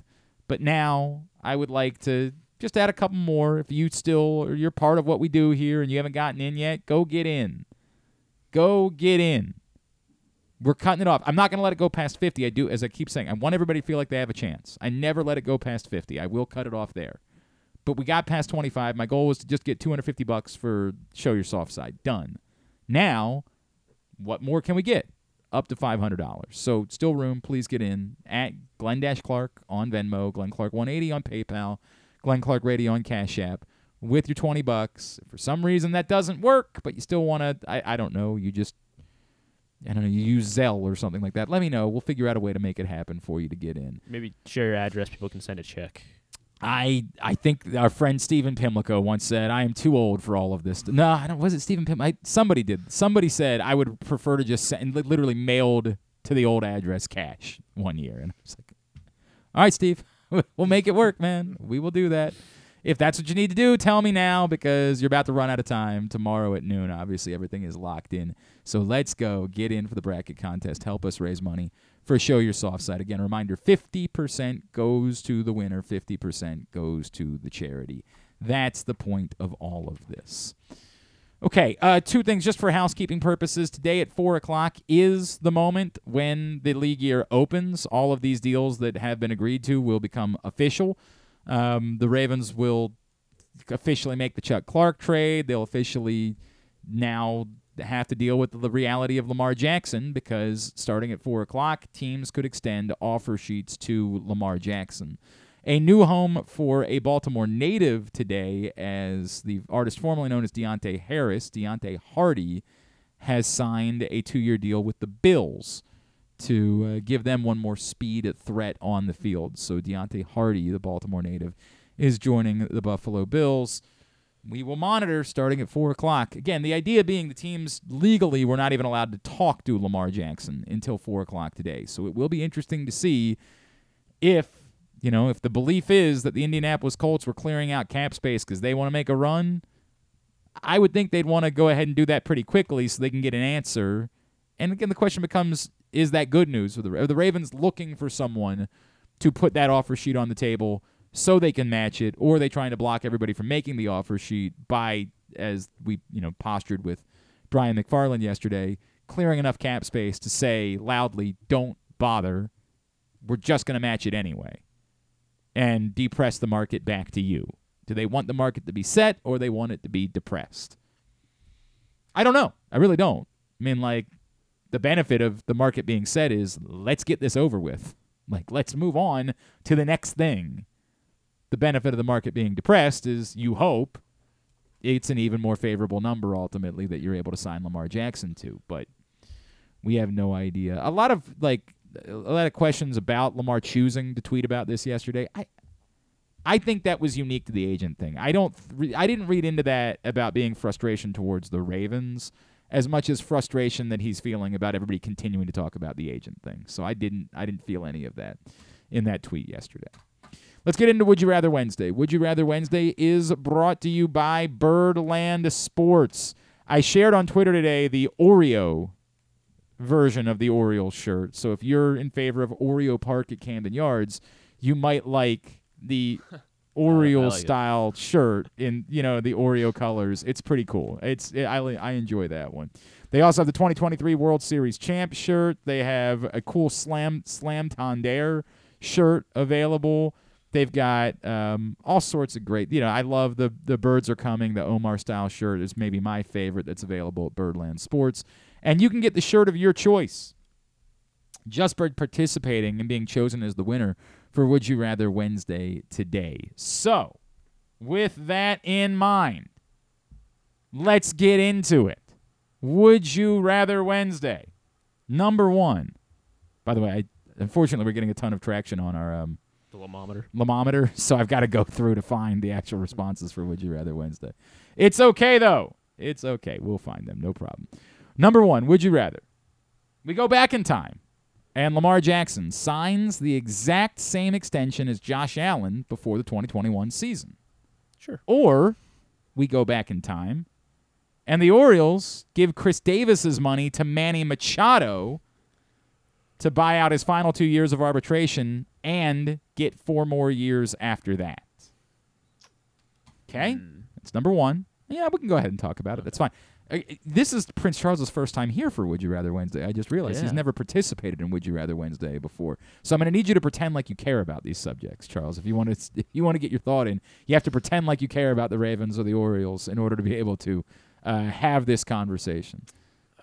I'll let you go first. Yes. Um, I mean, I, I think you're definitely inclined to say Lamar. I think there's a recency issue yeah, there. Yeah. Um, because I mean, you, you haven't seen Manny in an Orioles uniform in five. It's been a long now, time, yes. So it, it's kind of like, well, it's over. I mean, all right. So that would have kept Manny around until like he'd still he'd still be an Oriole, right? Right, Theoretically, Uh, no, or they would have had no. to, it would have been they, they would have had 18, to 19, 20, 21. So yes, They would would have had to re-sign By him. this point, he would be gone. Okay. If he had not, yes. I mean, it just seems like the Orioles were in such a. I mean, maybe. I mean, who knows? It would have changed the entire trajectory of of the of the organization if he. But I mean, they probably still would have never reset the like the the minor league system and. Yeah, doesn't have a pla having a player like that around like kind of cloud where your judgment and where you are in reality as an organization and a team.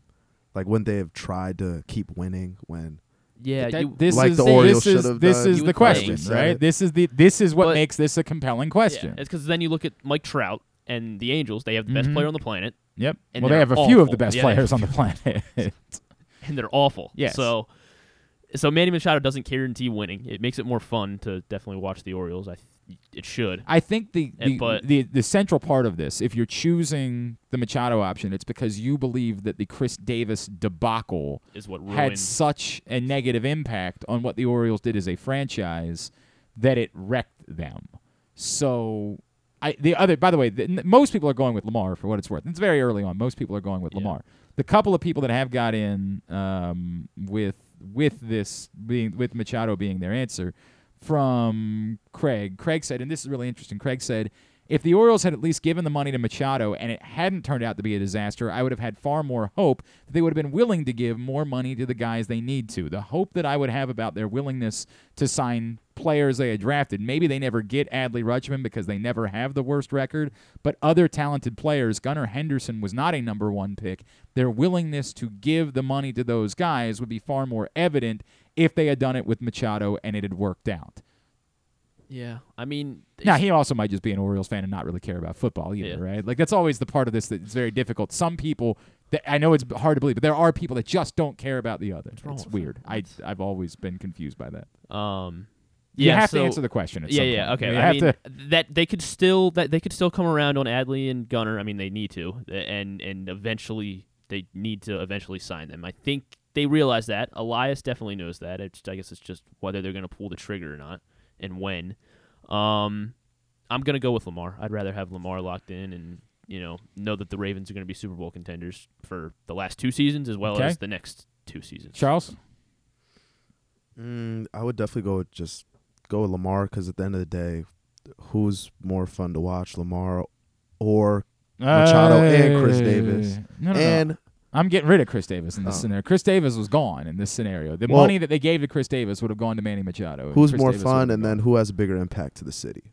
uh, at the well, yeah, it's We've hard to compare at the moment. I don't. This is part where I don't think you can understand the Manny Machado phenomenon because you weren't here. Like the life that existed in this town because of Manny Machado was overwhelming. One of the things that's difficult to compare because football is is king is that they play baseball games every day Yeah. and the life that it injected on a day-to-day basis in Baltimore that the Orioles mattered and had one of the best players on the planet. I've it's it's a im- juice that's hard to describe. I just couldn't imagine the death and despair this city would be in with no Lamar on, on fall weekends. Hey, bro, I understand. I Yeah. understand. It's It is heavier Lamar, and I, I think again the difficult part of this is it's more tangible at the moment. Like we've, i- in a way, almost made peace at this point. Like we the like the direction of the Orioles. We feel like maybe it's all gonna work out. Like it's all meant I, to be. I do wonder if we had done this three years ago. yeah.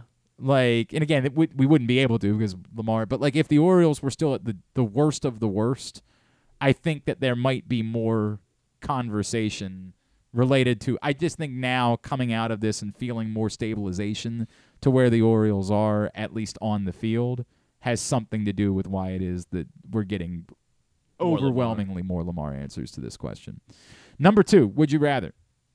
Maryland not only beats West Virginia, but stuns Alabama, makes it to the Elite Eight, I knew you'd do one like this. but Jahmir Young leaves.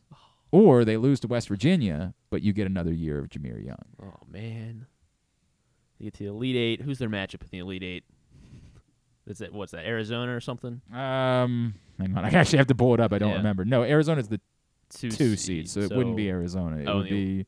Uh, well, yeah, they got the Elite Eight. Where's the region? in oh in the Elite Eight, but I'm not giving you that they're going to win in the Elite Yeah, Eight. I'm yeah, saying they would win in the Sweet 16, which would be either something from San Diego State, Charleston, Virginia, and Furman.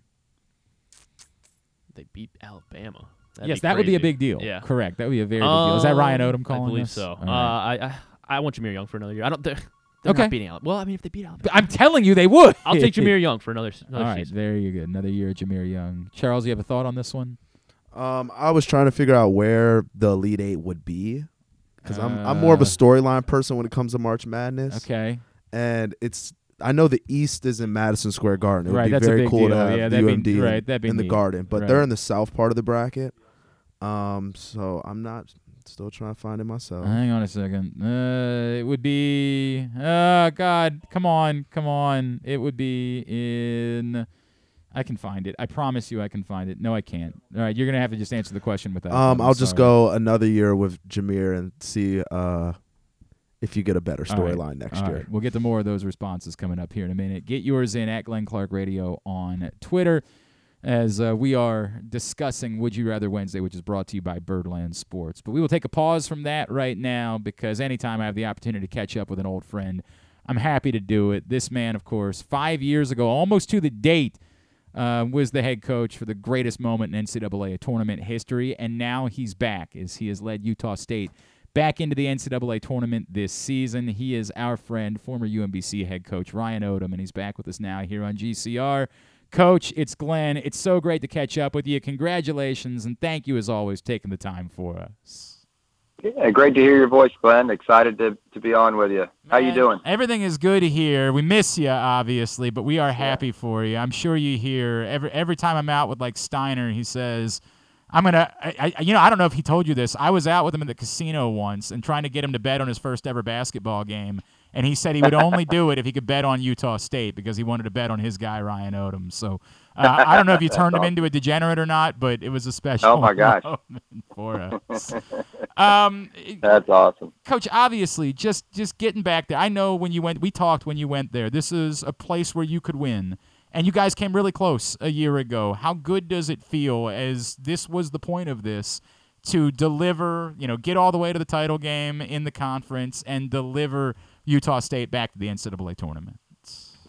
Yeah, it's huge for our guys. Most importantly, you know, not so much for me. I mean, I, you know, obviously coaches, you know, we coach to to you know help our guys achieve these these moments. You know, and and um, you know, it's it's more about the relationships and the things that the times that you spend together. And we all want to win, obviously, but you know, our guys last year were you know disappointed. You know, and and we play in the NIT. It's not easy to get in the NIT. There's Yep. some really good teams right now that aren't even in the NIT and um, you know we, we we lost in the first round to Oregon. It was uh, a insanely talented and well coached team. Our our gym was packed. We had ten thousand in there. That's how the season ended. And we lost seven games by like two points. You know, last year. And so immediately when the season was over, you know the returning guys and the you know the recruiting began.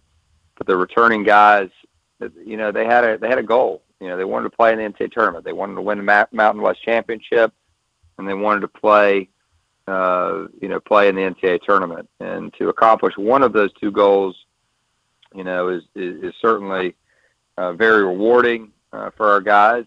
But they're still hungry. You know, they want to advance in the NCAA tournament. They they don't want to just be a part of it. And so, you know, that's what we're going to try to do. And uh, we know anytime you're, you're fortunate enough to make it to the NCAA tournament, you're going to play a great team, a team worthy of being in the NCAA tournament, Yep. a team that's had a ton of success over the course of the season.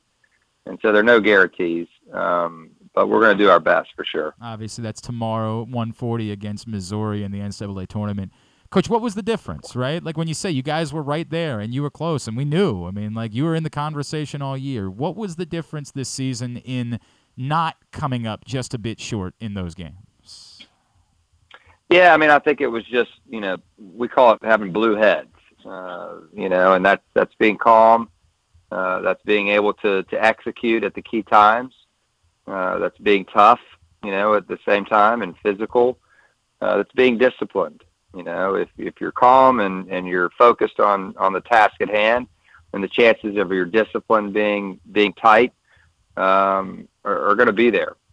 And so the year before, you know, we we it wasn't that we weren't undisciplined or anything like that. I think we were we were just a little bit short, you know, at the end, and uh, you know, ha- being able to come up with that key basket, you know, to win the game. We we didn't shoot it great, you know, down the stretch of the season last year. And you know, this year, you know, the guys, knock on wood, they've shot it really well. I mean, one of the top three point shooting teams in all of college basketball.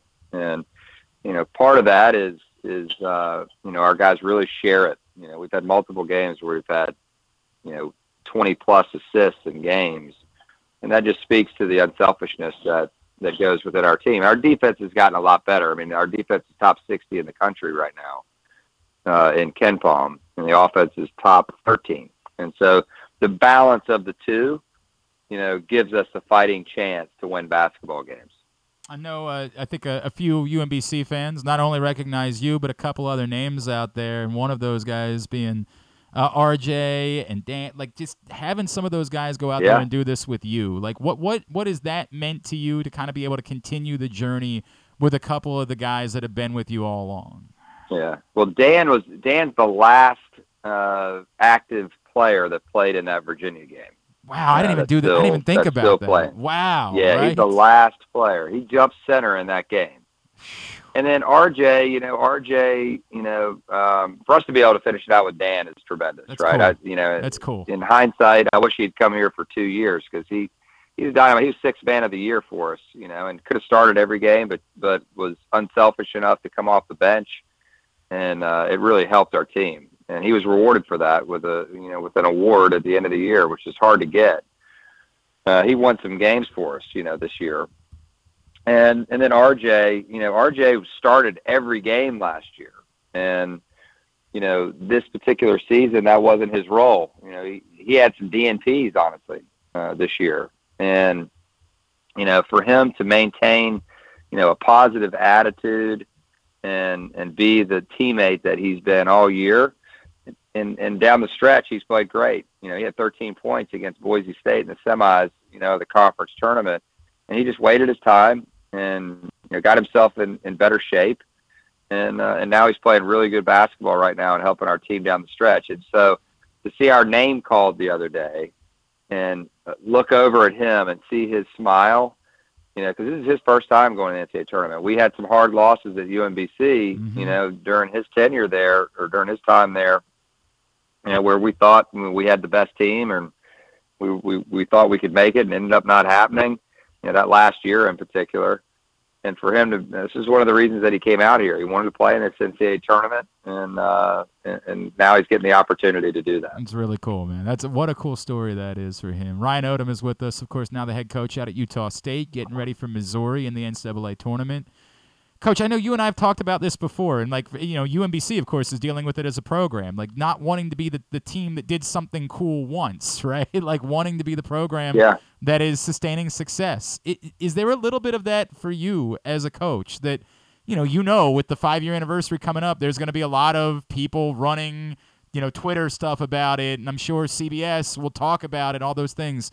Is there a little bit of that that you feel like I I need to make sure I'm not the coach that did something really cool one time, and that's the thing that everybody talks about for forever, but that this is you know this is where we are. That wherever I am, we're regularly competing, so there's something else to talk about besides just one win five years ago.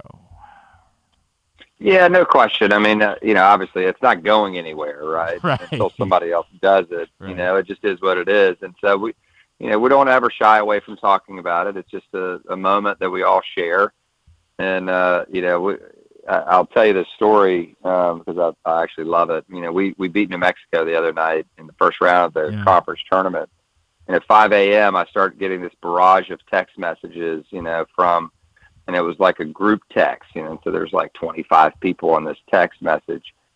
And, um, it's all of our former players from UMBC and coaches, and from that particular year, and it was obviously the five year anniversary, and so they were just firing back funny memories and pictures and things from that from that year.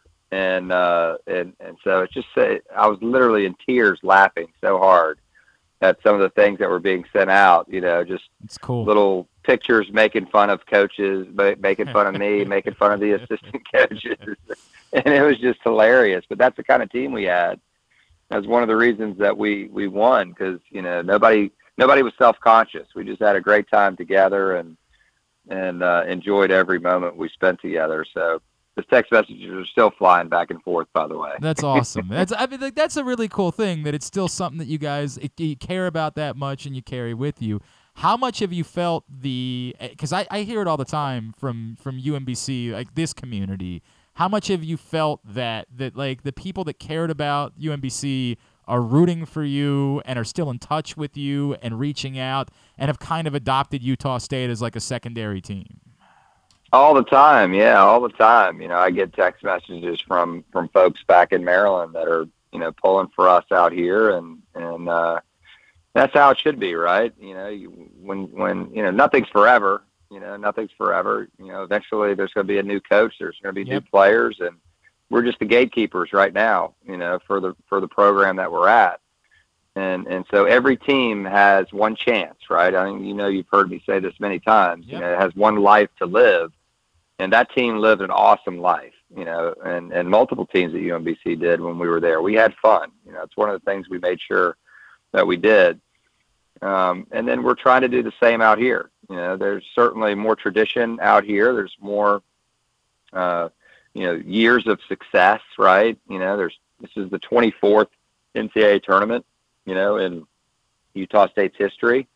Uh, what's lacking right now, more in more recent history, is a win in the NCAA tournament. Yep. And so that's that's our job to eventually get that done, you know, and, and try to advance in the NCAA tournament because that's you know, that's that's where the real fun begins. But um, you know, just really proud, you know, to have coached at UMBC and certainly proud to coach at Utah State. You know, a place where you know people love love our team and they love uh, you know our basketball, like they love our our arena, just being in there supporting our our folks, and uh, and so it just makes it makes it really enjoyable to coach at a place like I've, this. I've heard a lot about the atmosphere over the years. That's uh, I'll put it on the bucket list. As at some point, I'd love to get out and experience it. Um, yeah, you got to do it. Coach, I, I- guess that's it. Like for in implementing the culture that you wanted to implement, right? Like how how easy was it? How difficult? Like, it was it? And I, as you say, there was success there. Was it easy to walk in and and say, okay, you know, like we we know what the standard is here. Here's what I want to do. Or was there a moment where there was a little bit of pushback? Hey, we do things a certain way around these parts. No, I think you know. I think it was seamless, quite honestly, and I would credit you know the, the our, our seniors from last year, you know, with that. Um, you know, obviously, we brought Brandon out here. Brandon came out and played. Brandon was not a captain of the team here last year at UMBC. He would have been a captain. Um, you know, the captains of our team last year were Brock Miller and Justin Bean Yeah. uh, two guys that had won back to back, you know, Mountain West championships during their time at Utah State. And so there's a there's a tradition of excellence. There's a way of doing things here, you know, that that you know is understood and uh, a very a maturity level that you know unlike any I've ever seen at a place. And um, and so we were fortunate, you know, as coaches to be able to walk into that type of environment where you know the players immediately you know are listening to every word that you say and they're trying to do exactly what you ask them to do. And uh and so you know from that perspective it made it very easy for us to implement you know our culture because it, it is different. You know we play differently. We don't play the same way that the previous coaching staff played and so that part you know the actual basketball part of it you know it made it really fun because you know they weren't there wasn't a pushback. It was an immediate okay this is how we're going to okay let's do it. Let's do it really well. Let's try to do it to the best of our ability. And you know the cool thing is once those guys graduated last year they're still they, they text me after every game those two guys. Wow. Wow. and and we actually had that those two who were the captains announced via Zoom our new captains for this year. That's cool. And so it's like it's passed down. You know, we uh, I really believe that we have, you know, a program that could continue on, you know, long after you know any of us are, are around. That's awesome. That is so cool, Coach. All right, uh, before I let you go, because I know you got literally an NCAA tournament game to get ready for tomorrow. Do you do you bother? Do you try to recreate anything like a pregame speech tomorrow? Do you do you fall back on anything from 18 as you get ready? Obviously, you know, uh, to take nothing away from Missouri, this isn't quite the same as trying to take down a one seed, but that's a hell of a Yeah. team. Do you attempt to recreate any of it, or do you leave all of that alone? Yeah, no, there's there's no recreation Yeah. here at this point. You know, it's all about this team and and this team's goals and and uh, and just the matchup in general. You know, we're we're trying to do our best to to you know try to get a leg up on Missouri while understanding they're really good and there's going to be certain things that we're going to have to do in order to win. Uh, but the biggest thing that I would take that might be similar to you know the the UMBC team is like no fear. You know, we can't have any fear going into this game. And that team, even though it might have been nervous, and everybody's nervous, uh, nervous means you care about it. You know, you care about what you're doing, and you're trying to do your best. If you weren't nervous about it, you didn't, you don't care about it at all. And so that's natural. And so I want them to feel that, but I also want them when they get in, in into the game to play the game as if you know there's there's nobody there. You know, it's just you're you're playing it. It's a normal game that we've played all year, and uh, and certainly, obviously, the stakes are higher. We all know that, but I want them to enjoy the moment and to go for it. And you know, I'm confident that our guys will. Can't can't guarantee a result, obviously, but I am confident our guys will will, will play. Will try to play their best. That's awesome, Coach. Uh, I've got in I've got uh, Utah State, Maryland in the Elite Eight. That's what I've got in my bracket. So There no, you go. no pressure. There you go. It would be the most electric thing ever in the Glenn Clark household. I know that much. Um, I didn't even know we were in the same bracket. yeah, you're. Uh, it could. I mean, I don't think it's going to happen that way, but boy, would it be fun! Boy, would it be fun! There you go. Uh, Coach, you know how much We you can all dream. You know how much we love you around these parts. Uh, always uh, really happy for you and the success that you're finding out there. Continue to do it. Go uh, kick some ass in this tournament, and we'll look forward to catching up with you again. Thank you for squeezing us in this week. We really appreciate it. Absolutely. Take care, Glenn. It's Coach Ryan Odom from Utah State, former UMBC head coach, getting ready for uh, Missouri in the NCAA tournament tomorrow. By the way, to answer your question, Charles, Louisville would be the location, which, boy, if Maryland got there, I'd be. I've got uh, my wife's got family in Louisville, and we used to go to the Kentucky Derby every year, and sh- we had to stop because of my lacrosse play-by-play schedule. It, years upon years ago, I used to go do my show from the Kentucky Derby, which was really cool. They put me up literally like overlooking the finish line. And, And you try to like call the race. no, I, I'm not good at that. I attempt to do that at Pimlico once. I am not good at calling races. Whatever I have skills in as a play-by-play man, it will not be horse racing. Um, but it was cool, and like our friends, you know, from NBC would come over and sit with me, and my wife like getting to the track early in the morning and talking to all the trainers, and we would have a fun time going and doing it. And she's been really upset that ever since I got into doing lacrosse, that's conference championship weekend. Like I can't go do the show from the Kentucky Derby. So if Maryland were to happen to squeeze into the Sweet 16 down in Louisville, there would be a little bit of pressure from Mrs. Clark to say, "Why don't we make that trip?" to the KFC Yum Center. Top five. It's name. not it's not Freedom Hall, which is like the legendary building in Louisville where they used to play. So that's the new like nice downtown arena they built down there, which is a it, it's a great place. Um, I didn't realize it was big enough to host a regional. I didn't realize that's like I I don't. It's kind of crazy to me that it can. I think it's one of the biggest like capacity college basketball arenas. It definitely is that, and it's definitely a downtown. Like the point was, it was going to be the true place to bring in concerts and things like that. There's a reason why they moved on from a legendary building that was Freedom Hall, but man, that would be tempting. That would be awfully tempting. I don't think it's going to happen. I don't think I need to bother continuing this this dream. Um, but does it change your answer at all? Does that impact now that you know that it's Louisville? Mm, not really. Um, I- what I took out of it was when I did look at the locations outside of that one in Madison Square Garden, uh, the T-Mobile Arena and T-Mobile Center hosting uh, Elite Eight and Sweet Sixteen.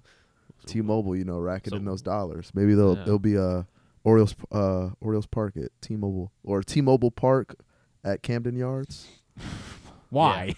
Yeah. I mean, I, Hey, it could be. I guess it could be. chasing T-Mobile's They, but buying they already have the Seattle Stadium. I don't know if they want to Yeah, they got to go coast to coast. Oh, It makes you- okay, You're right, all Charles. right. You're right. I They think. got Vegas and Kansas City. Well, but I th- I think I think I think it's different by like sp- I think you want to have like a team in every sport, right? I don't know if you want to have An arena for or a venue for every.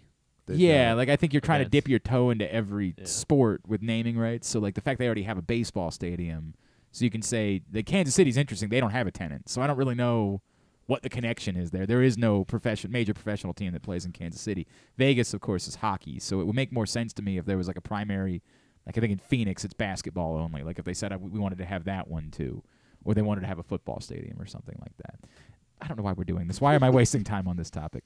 Uh, for the record, my answer: I, I, most people are leaning towards get to the Elite Eight just because it's so significant to get to an Elite Eight.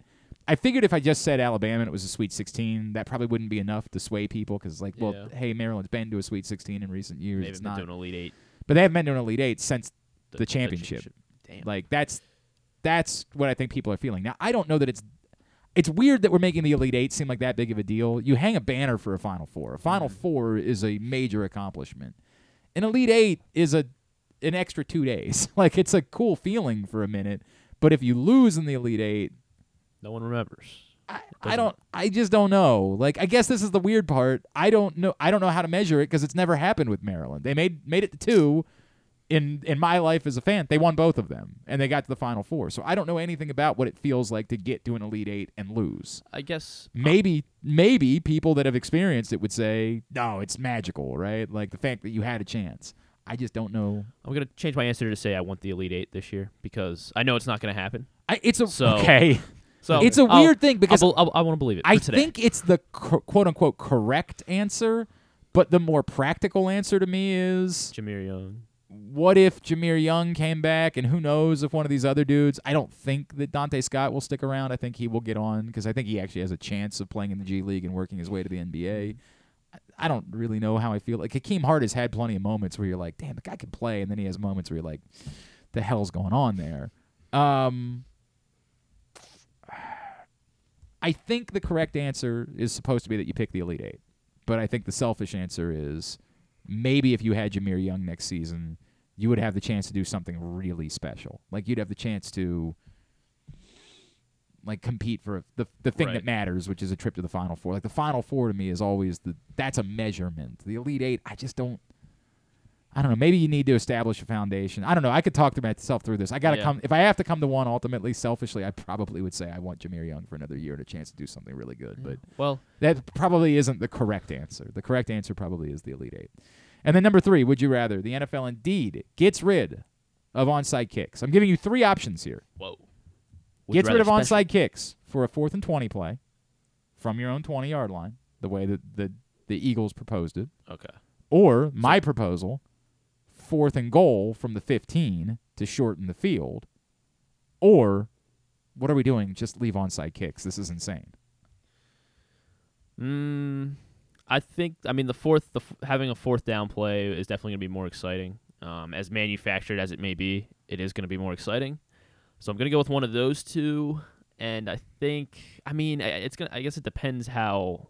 How's the fourth and twenty rule work? Is it like can you score an 80 yard touchdown? I don't believe you can. S- man, I know. And it, and is it like if you get you know 35 yards, you start from the your the plus 45? Right. like- where, where, yeah. where is it? Well, that's how an onside kick works. So it would kind of make Mm-hmm. sense that that would be the way the play would go. or or and then so I think to keep it still like absurdly, you know, like still almost absurd, as it like because the onside kicks happen once a season, maybe, right? No, Like- more than once a season, think- but not. you think a it's not. recovered- It's not more than five. Like it's.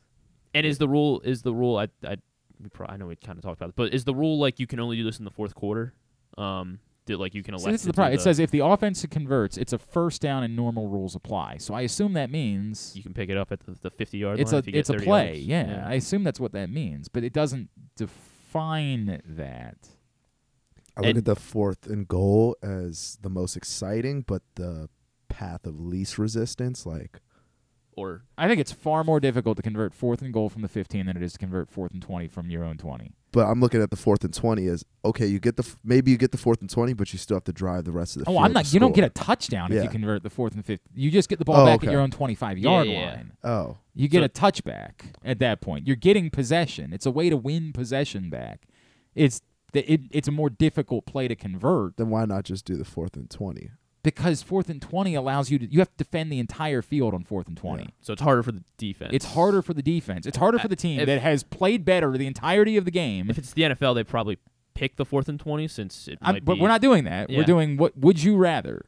I'm saying it's the team. There should be a benefit to the team that has been the team that's played from a head all game. The the idea is it should not be an. I get it. Fourth and twenty is not an easy play to convert. It should be an extraordinarily difficult play to convert. yeah. And- And a fourth and 20 gives you the entire field to operate with to go send speedy receivers down the field and then open something up in the middle of the field for someone else. I'm not saying that it's going to be a 50% conversion rate, but I think you should make it as difficult as possible, and shortening the field makes it far more difficult to convert. You can still do it. It's still possible. If you got some, you know, Matt, if you got Travis Kelce on your team, you're probably going to like your chances of converting on a fourth and 15.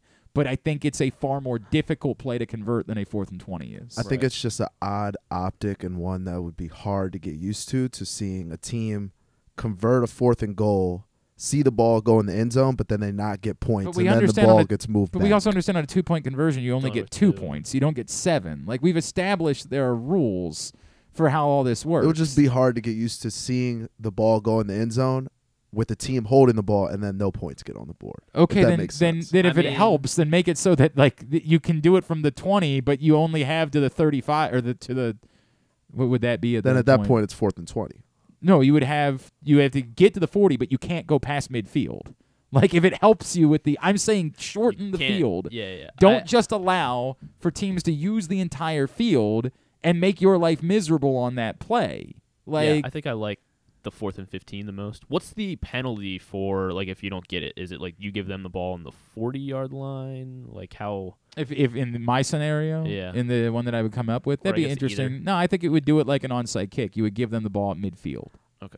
right? Like there's Yeah. a there's a pe- there's a reason why you don't mm-hmm. just do it You don't all wanna game. give up if field if if you were giving them the ball back, like then you just would never kick off, right? Like you, why would you ever kick off if the- they could get the ball? You would it would have to be a serious penalty. Yeah, I'd say the penalty have to be like kicking it out of bounds. Like wh- if the kicker kicks out of bounds, you I get would it at the I would think 40, it has to be, 45. I think it has to be 45 worse or than that. 50. I think it has to Yeah. be at least Okay. midfield. I think it has to be midfield because then you don't want teams to just keep trying it throughout. There has to be a Mhm. real penalty for you don't want it to just suddenly become the kickoffs are out of play and everything then it's it's completely manufactured at that point. The one encouraging thing about the responses to this one have been I've gotten more people who just say what are we doing? Leave the onside kick. Like, and I appreciate that. Like uh, Doug, who said, "Hang on a second, let me pull this up." Doug said, "Keep the onside kicks. Teams that are losing as a result of 55 minutes or more of football don't deserve any extra help to make comebacks easier in the last five minutes." Bless you, Doug. Bless you. That's why the games are sixty minutes though. Come on. That's the point. you got five more The minutes. to first and- five try minutes are supposed to matter as much as the final five minutes do. We already skew rules about what can be reviewed, and we always skew. Already, like we're going out of our mind to make it so it's a different game in the final five minutes than it is the rest of the game, and it shouldn't be. I understand in some circumstances why you have to do that because if you're the NFL, some disastrous call in the first quarter will not be remembered the way that a disastrous call will be remembered in the final couple minutes of the game. Mm-hmm. They do it to protect their asses. But we still have to remember it's a 60 minute game. And it's not supposed to be easy to rally from down three scores in the final five minutes of a game because you're supposed to play well in the first quarter, too.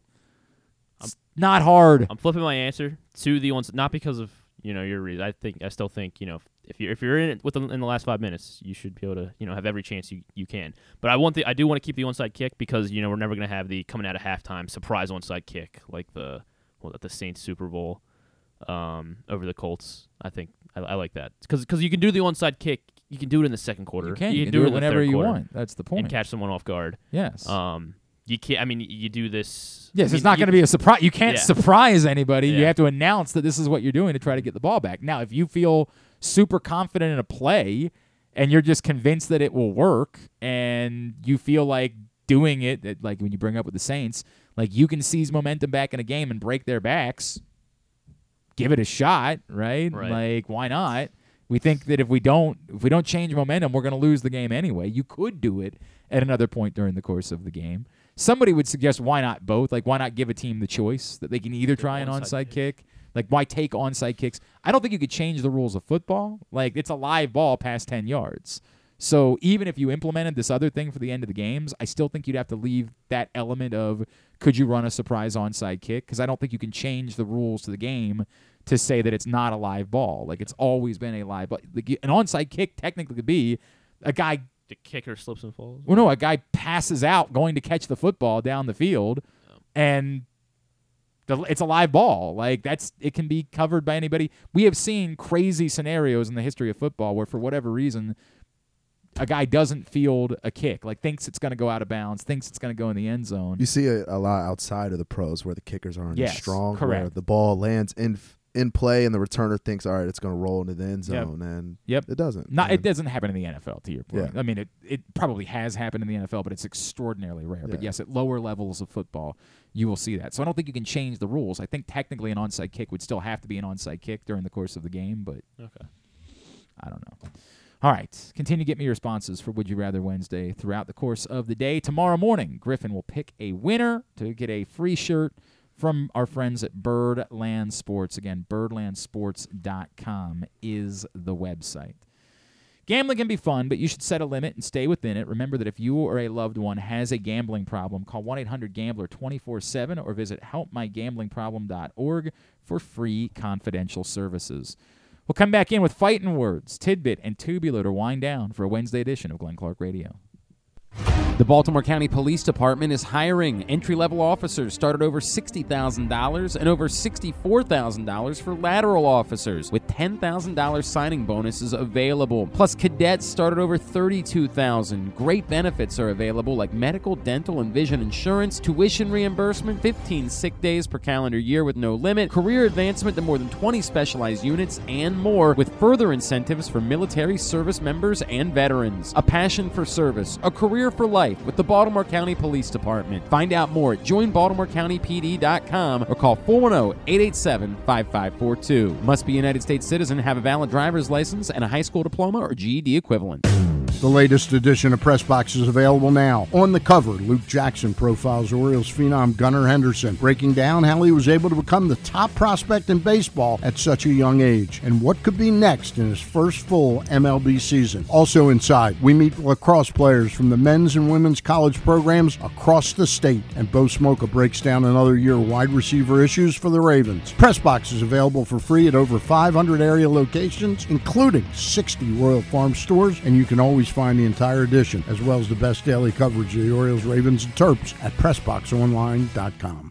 Have you experienced hardship due to COVID 19 and want to start a new career in healthcare? Look no further than CCBC. Starting in March, CCBC offers short term career training programs in medical front office, pharmacy technician, and certified nursing assistant. And the best part funding is available to those who qualify. Healthcare is a rewarding field that can offer job security and fulfillment. With CCBC's healthcare programs, you'll learn everything you need to know to get started in these in demand careers. Call us at 443 840 2222 or ccbcmd.edu to learn more. CCBC Healthcare Programs. Your new career starts now with funding available. 443 840 2222 or ccbcmd.edu. That first sip. That first bite. Mmm. Start your day off right with a delicious breakfast at Royal Farms. Choose from a fantastic selection of fresh Royal Farms breakfast sandwiches and top it off with a rich hot cup of the freshest coffee in the world. At Royal Farms, breakfast is available day and night. It's the freshest breakfast in the world. Real fresh, real fast. Royal Farms. Stan the Fan here, welcoming back one of my favorite sponsors, the Costas Inn. And everybody around Baltimore knows the Costas Inn is a great place to go and grab crabs, steaks, salads, soups, whatever's on your mind to eat in person. But did you know that the Costas Inn has upped their game? They are now one of the premier takeout places in Baltimore. Give them a call now to order your food 410 477 1975. That's the Costas Inn over 4100 North Point Boulevard. Make the most out of every day in your Toyota RAV4. Available in hybrid or gas only models. A RAV4 can get you where you want to go in style. Check out buyatoyota.com for deals on new RAV4s from your local Toyota dealer today. Check out PressBoxOnline.com every day to find daily winners and betting advice from Jeremy Kahn. And if you want some advice about life decisions that you probably shouldn't make, here's Glenn Clark. You gotta, you gotta get a hold of your your, bu- your buddy over there. I mean, He's he, he's in a large minor- minority or what? small minority. He, he he's in the Well, I don't, I don't know if He's the everybody's minority. listened to the show. I just like I've we've explained what the Lamar meter Yes, is. I know, I know. We've given it an explanation.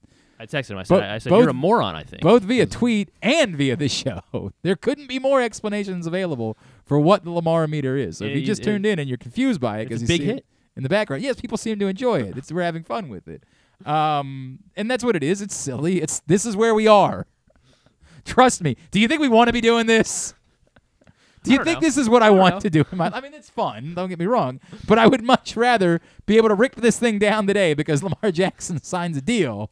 No offense to Gwen's Chili Bowl, I appreciate it, and I'm not going to actually rip it. I want to make that abundantly clear. She put a lot of hard work into it. We have like I a just- ceremonious pyre once he. Uh, Yeah, something Once- like that. once Maybe he the day that he signs. Yes. that's the day she considers the half smoke, and we have a celebratory half smoke in in celebration of taking down the Lamar, Lamar meter.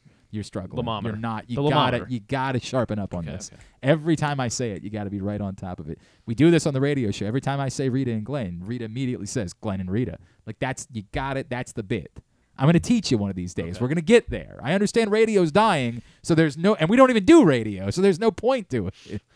But I'm going to teach you one of these days how this goes. You got to be able to understand what we're saying is this is where my confidence is that Lamar Jackson will be the Ravens quarterback next season. Somebody pointed out, like, well, yeah, but what about 2024? We're not, my God. What are we doing? Too far. Way too far. like, Jesus Christ. well, what about 2025? No. no. About those 2026 picks. Thank you. Thank you. We are living in a nightmare. We are worried about one thing and one thing only. One thing. The one thing is who's going to be the quarterback of the football team the next time they play a game? Preseason, regular season. No, nobody Well, cares. uh, Preseason isn't a thing. specify. Stop. That's not a thing. That's what we're doing. The next time the team plays the game, will Lamar Jackson be the quarterback? And right now, I'm at 70%. That's where I am. 70% on the Lamar meter, as you can see behind me. Thank you. Right behind me, there's the Lamar meter. John, are you working on a corporate sponsor for the Lamar meter? Can we get The that Lamometer. taken care of? Can we get? Oh, I, I haven't plugged the uh, the extra microphone back in. I had to borrow it yesterday. The Lamar Jackson show will be. Well, I would like I would prefer that, but I'm saying this, we can put a nice corporate sponsor. We can even probably get Gwen's Chili Bowl. Thank I'm I'm glad John's clearly paying attention to the show as he walks in has no idea what we're talking about. Well, I'm glad. I like that. I like that. I would like a nice sponsor right there in the corner and we're posting it every day on Twitter. We're having fun with it. People seem to be enjoying it. What's that? You can see it on the shot. Yeah, Griffin set it up nicely. Like, look, that's what it looks like. We've got the Lamar meter right there. Every day we'll be updating based on the news of the day where we find a sponsor. please Let's get go. me a, a and we You will have a sponsor by Monday for that. I would really Wow. like John. I would really like if they would be agreeable to letting Griffin's neighbor Gwen's Chili Bowl in marker dr- redraw the logo so it matches the Lamar meter. I would that would be wonderful. Like if if Royal Farms was on as the sponsor, I would love if they would at least let us try having her recreate the Royal Farms logo in marker to put on there. All right, that's all. That's all I'm asking for. That's You mean somebody with art skill did that? Wish. Yeah. Hey, well, Don't don't trash it. We knew this is exactly what I wanted, John. I got exactly what I wanted from the Lamar meter. Dude. You're doing a very bad job with this. Every time Oh, I the say thermometer. Jesus Christ. Do you need to take a drug or something? Is there something we need to work on with you? What what is going on? How many times? I'm sorry. The, the thermometer just. Your brain needs to be able to. I know. I know. All right. Very good. Got a condition. That's fine. By all means. By all means, we can uh, continue. Continue. People are enjoying the Lamometer. The Lamometer. Thank you, Griffin. The Lamometer. The Lamometer. Well, Griffin, that's the bit. Yes, one hundred percent. All right, continue to get me your responses in for uh, Would You Rather Wednesday at Glenn Clark Radio on Twitter, Facebook.com slash Glenn Clark Radio. You, you can just go on the YouTube and like. Yes, that is also there Yeah. too. If you'd like to do that, you can take a screenshot. Okay, good. It might Good. look nicer as a screenshot, though. If you took the full screen. I understand. I just got a lot of questions. Yeah. Uh huh. All right. Good. Good. There we go. That's what I'm talking about. Thank you, John Colson, most worshipful Grandmaster here at Press Box. Thank you. Appreciate it a great deal. All right. Uh, Fighting Words brought to you today by your local Toyota dealer and buyatoyota.com. The Toyota Tacoma comes in a range of models and trim lines, so you can choose the perfect Tacoma to reflect your unique personality and driving habits. Check out buyatoyota.com for deals on new Tacomas from your local Toyota dealer today. Big fight this weekend. Indeed, twelve o'clock on the dot right now. All right. Uh, do we want to start with boxing? Uh, that that big fight coming up this weekend. I think that's the Um, big story of the week, right? Okay. Like it's a it's a it's a it's a strange time for Americans. Like there's Yep. but it's a big fight. Uh, so I guess since we're gonna talk about the UFC, I'll recap this past week very very quickly. Um, a lot of action packed fights, couple fight of the night contenders. Um, early on the prelims, uh, Davy Grant, Grant, an Englishman, uh, had a spinning back fist and then f- uh, inverted triangle submission. Uh, retired Rafael Sunsao. Uh, little controversy. He got a point uh, taken away for a fence grab, and that kind of just let him know mentally in his head, like I got to go after the finish, and he got the finish immediately ensuing. Okay. Um, Petr Yan and uh, Merab Dvalishvili was the main event. Uh, Merab had 49 takedown attempts, um, Which is- unheard of in the UFC. Uh, I think the previous record was 34, so he beat it by 15, and he had about 10 takedowns around. Yeah, like I it think was 10, 12. nuts. All right. Uh, under Magomedov lost this past weekend, uh, so the world is off its axis currently. uh, John Martinez big uh, decision win, um, and then I'll mention one more, uh, one or two more. No, uh, no, sorry. I love you. Okay. But you're doing the thing that I got to tell you. Nobody cares. All right. Like, you got to remember, we're doing a, a segment for people that don't care about fighting. So anything that happened on that card, only the people that really care about fighting care about. So next. All right. Um, English champ uh, Leon Edwards Yes, uh, got that's his a big deal. Um, he's gonna fight in his backyard, O2 Arena this Saturday. Uh, main card starts at 5 p.m. So the early prelims would be earlier. I would say two two o'clock. They start one at or two. one, it looks Okay. like, yeah.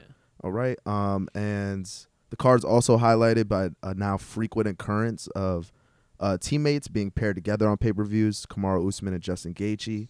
Um, couple other uh, not really household names, but uh, UFC uh, staples and rising stars on the card. Um, Marvin Vettori and uh, what I like to call Mr. Steel, Your UFC girl, Roman Dolidze, uh, Okay, open the because main he's card. handsome? Is that- no? Uh, so I guess a little bit of a UFC fact tidbit Oh. or deep dive. Um, there's a flyweight, JP Buys. Um, he was cut from the UFC. He was Oh, engaged wait. to Did he- Cheyenne oh, he Buys. actually stole the Yep. dude's chick. I did oh, not know wow. this. Yep. How about And that? since then, he So and now this is what fighting words is meant for. oh, see, then my- this is what it, fighting words is So- supposed to be. I'm so much more interested in this story all of a sudden. I wouldn't have cared at all. Oh, I hate that I started the the this past weekend with such like boring just Yeah, this wins. is this is great. Rob was good. Cause So who? Okay, who? This gentleman's name is. Roman Dolidze, he is on a current four KO fight win streak Okay. uh, since But he- uh, starting to date Cheyenne Buys, Who was engaged to another JP UFC JP fighter. I think they were married because it was JP Yep. Buys. Okay, they were Mhm. married. Yes. And he just waltzed right in and grabbed her up. Now, Yep. it's a little bit He's different- a middleweight, and JP Buys is a flyweight. s- For what it's worth, this is this would be far Yeah. more awkward if they were like on the PGA tour together because like you have to go to the all these events every week, right? Like at UFC, you might unless you train together, when are you actually going to see these people for it to be the like awkward in your face moment about Mhm. all of this? This actually happened in professional wrestling at one point. Oh, I've heard it happen. Famously, a lot, yeah. uh, Lita was dating Matt Hardy Mhm. until suddenly she was with Edge. Like just one day. And that created the Edge Christian versus the Hardy Boys. Uh, I think that it actually started ahead of time, but it Yeah. reignited it at that point. Um, but it was very. They had to go to work at the same place all the time, like every day. That is the height of uncomfortable. This again, like again, I don't know how frequently these people might see each other because if anything, maybe at the UFCPI. yeah, something like that, Institute, right? Maybe, but for the most part, all these people train in their own places. They live where they want to live, and they just come in whenever they're going to fight. So unless they happen to be on the same card, they're probably not going to run into each other all that much. But damn, dude, Yeah, so no idea. he he's fighting Marvin Vettori. Um, it'll probably end a de- decision. He probably won't see a finish here. Marvin Vettori's got he possesses the Italian stallion chin. Like I've seen him take head kicks from every single murderer savage in that division. He division. went distance twice with Izzy, right? Yeah. Yeah. Okay. All right. Yeah. So All right. um, Lost both times. So it's not just a one fight card, is what you're saying. Yes. Like there's a legitimate Rafael card. Fiziev and Justin Gaethje should be a great. Oh, fight right. in I the didn't even lightweight realize. Gaethje. Okay. Yeah, All that's right. going to be straight violence. Okay. Um, Mhm. There's an English favorite, uh, Jack Shore. He was undefeated. Uh, he lost his last fight. Um, he's going to be the feature prelim against a UFC vet, uh, Makwan Amirkhani, who's been in the UFC for a while. No, other than that, Okay. uh, all right. So there's, cool so stories there's at but the there's one fight Yeah. the average person cares about. What's going to happen? Um, Kamaru's gonna retake his belt. That's, that's, what, a say. lot of people Okay. think because he won so dominantly the first fight. Um, but I will say Leon can take a lot of things from that fight that that, that just happened as well. Uh, he can take the fact that he did lo- lose the mo- majority of the fight until what had happened happened, and I think he worked on his wrestling and is going to have better counter wrestling this fight.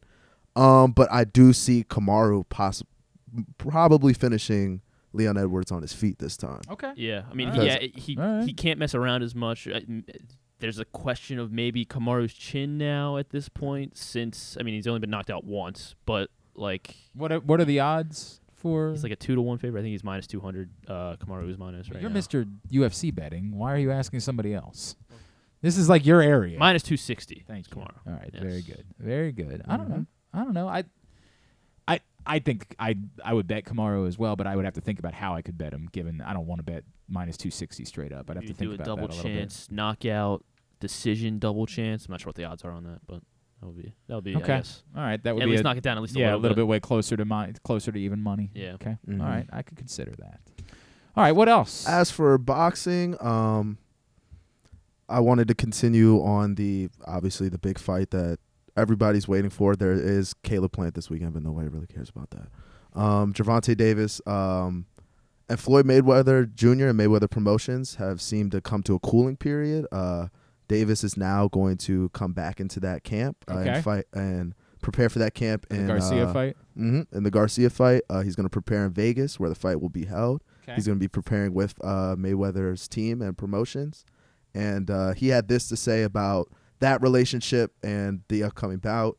Uh, he said, I mean, why not uh, start training at Mayweather's gym again? Uh, I feel as though they have a good boxing gym, so why not? And on um, IG, when the fight, he announced the fight on IG, he had a quote, Don't be so thirsty for opportunity that you drink from every cup handed to you. That's how you get poisoned. And um, just kind of want to get your f- thoughts on where he's coming from now that he's Yeah. been late for a press conference, I had mean, a very that- heated second press conference. I, I wish those things don't even register on the Gervonta Davis issues. You know what I mean? Like that's the Mhm. problem with talking about Gervonta Davis. Is like the fact that he showed up at all is probably a win, right? I think it's Um, good that he's with his old team now. Again. Probably true, although I think part of his issue in life has been trying to be like Floyd Mayweather, right? Like Mhm. that that's been his role model because Floyd Mayweather Weather is not a role model.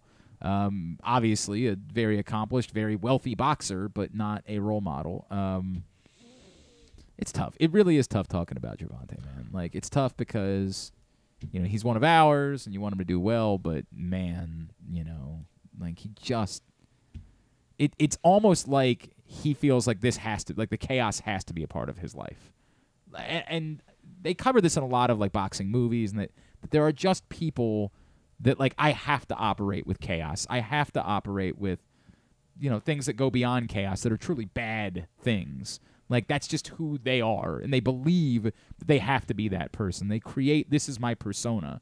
I can't be something else. You can't talk to me about how I could be wealthy and just settle down a little bit and be more of a CEO type. I have to operate mm-hmm. under chaos. It's what I know. So to add to that, something that I will bring to you later. I didn't want to report on it this week. I want to let it develop a little more. But Leonard Ellerby, who is working under with Mayweather Promotions, seems to be per se getting A bit of a legend, Leonard Ellerby. yeah mending his relationship with Gervonta Davis while kind of per se getting in getting in bed with uh, Devin Haney and kind of giving him the blueprint to getting to the top where Davis is and then beating Davis. And I see that to inevitably be drama and tension for the future to okay. come. So could be interesting in the future. I mean, it'd be a fight that people would want. I mean, it Mm-hmm. would be no doubt about that. Um, did you see Francis's comments about Jon Jones to TMZ this week? yeah, Right. he. Uh, I mean, Francis said, "quote I wanted that fight as well. I was the one initiating that fight, that idea over two years ago. I wanted that fight, but where was Jon Jones at the time? I don't know. Nobody seems to be interested. Even Dana White. Nobody seems to be interested. They always find a way to go around it. Uh, Today, would it's not about the fight. It's not because they want to give me that fight, but it's the price that it's going to cost me to get that fight. I chased that fight for as long as I could.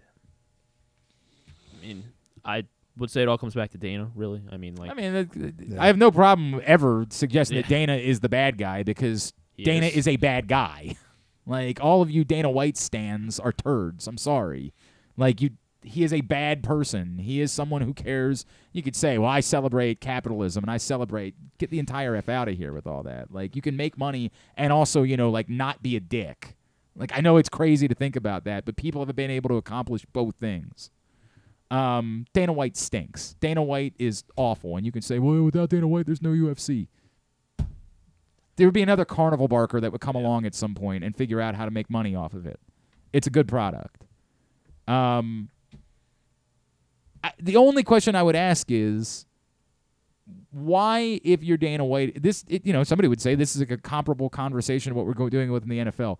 Why is it more valuable to you to fight with Francis Ngannou than to make the singular fight that would be best every- suited for everyone that watches your product, for And- and everyone, everyone that doesn't. Correct. The at the casual person that might really be willing to consider. Look, there are a lot of people that would never just never watch UFC no matter what. You, there's no fight that could get them to watch the UFC. But anyone that would even have passing interest in watching a fight would at least be inclined to watch that fight. Why? Why is it more valuable to you to fight with Francis Ngannou? I'll never Pride. understand this. Pride. It's, I think you the, know, the Lamar Jackson is interesting because if he gives Francis what he wants, which is you know then of course better you- treatment of the uh, other fighters. Exactly right. You're going to say, well, then it, it's going to open. Yeah. it's to open this. th- That's not true. It's like when somebody says, well, this moment the quarterbacks get fully guaranteed contracts, then all of a sudden everybody else is going to start looking for fully guaranteed. The teams have made it very clear they don't treat any other position like they treat quarterbacks. How many times can we say this? There's a reason top wide receivers in the NFL have been run off in the last couple of years. DeAndre Hopkins, Stefon Diggs, Davante Adams, Tyreek Hill have all been run off because the teams have said, we don't think of you like we think about the quarterback position. So to say, well, if we do it with Francis, all of a sudden, well, one, maybe you should treat other fighters better, right? Like maybe that is a bigger problem that should be addressed and has been a problem for as long as the UFC has existed, is that you've treated your fighters like crap. Mm-hmm. But two, it is easy to say, you're not Francis Ngannou. You're not Jon Jones. And there has always been preferential treatment given to certain fighters. George St. Pierre absolutely got preferential treatment from the UFC. Anderson Silva definitely got preferential treatment. Frankly, Jon Jones probably got preferential treatment from the UFC. Maybe not quite the same as some of the other guys because of his other issues. But my God, like I just I'll never understand why it's more valuable to you to try to win a fight with Francis Ngannou than it is to make the fight that people want. You're you're right because like at least with the Ravens, Steve Bisciotti has to Yeah, he like, has be to cordial with the other owners, owners. right, yes. Dana White doesn't work with Scott Coker. He's got a doesn't work monopoly. with- like, yeah. Honestly, what are we doing here? It's so weird. So weird. All right, and then all I had left. Um, We gotta make it not quick. even yeah, not even any information with it. Uh, the NBA are they rebranding their logo to Jerry West from Jerry West to Charles Oakley? Just I just want to discuss why there's so many fights happening in the NBA recently. Oh, I don't know. how Just- that's- I don't got anything on that. Brook Lopez getting choked out, and then yeah, yeah. There is like Draymond a- Green and Dillon Brooks. I, I have seen some people say like these are the things that would have never happened under uh, Daniel Stern or David Daniel Stern, the actor from Home Alone, David Stern. Oh yeah, he's throwing like, throwing the suspension. like the John. Morant thing would have never happened. Like there's been a lot of like stuff recently about like this never would have happened under David Stern. I don't know, man. Like I have no idea. I also think that David Stern was dealing with guys that weren't quite as wealthy as they are now in the NBA. The part of the problem does become once guys are are wealthy to an to an, an ungodly extent. What is the penalty for anything? Like what when when you're making exorbitant money, there kind of are no like whatever your rules are aren't the rules of my world. My world's rules are I'm wealthy. Who gives a rat's ass? So I don't, you know, I don't know. I don't know what the answer is to that question. I did see that uh, uh, the Canelo announced another fight though too. I don't. I just don't care anymore. I'm kind of over it with Canelo. I don't like. I get it. He's a name, so people still care, but I I got nothing there. All right, good job. Thank you. Fighting words uh, with Prince Charles. Tidbit of the day is brought to you by the print issue of Pressbox, which is available right now for free at your neighborhood Royal Farms, any of the hundreds of locations around town where you find Pressbox. You can read it all at PressBoxOnline.com. Gunnar Henderson's on the cover. Great story from Luke Jackson. Go pick it up right now. What you got? I'm going to continue with the uh, March Madness themed uh, tidbits. We did the most national championships over the last two days. Uh, so now I want to see if you can name the teams that have made the Final Four the most, but have not won a national championship. So these are teams that are eight of them that have made three, at least three Final Fours, and they have not Never walked won a national with the title. Yeah, they're eight, eight teams.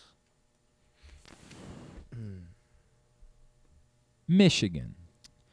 Michigan oh, has either not made three Final Fours. Oh, they won the Yeah, title they- with. St- think they, won the title after. I do remember the Yeah, year they won. they They, won. they didn't win the Fab Four year. They won uh, Glen Rice. So never mind. My bu- my Did fault. they win with Trey? Did they win with Trey Burton? No, as well? they lost Oh, okay. to uh, Louisville. Or in the no championship game. Pool.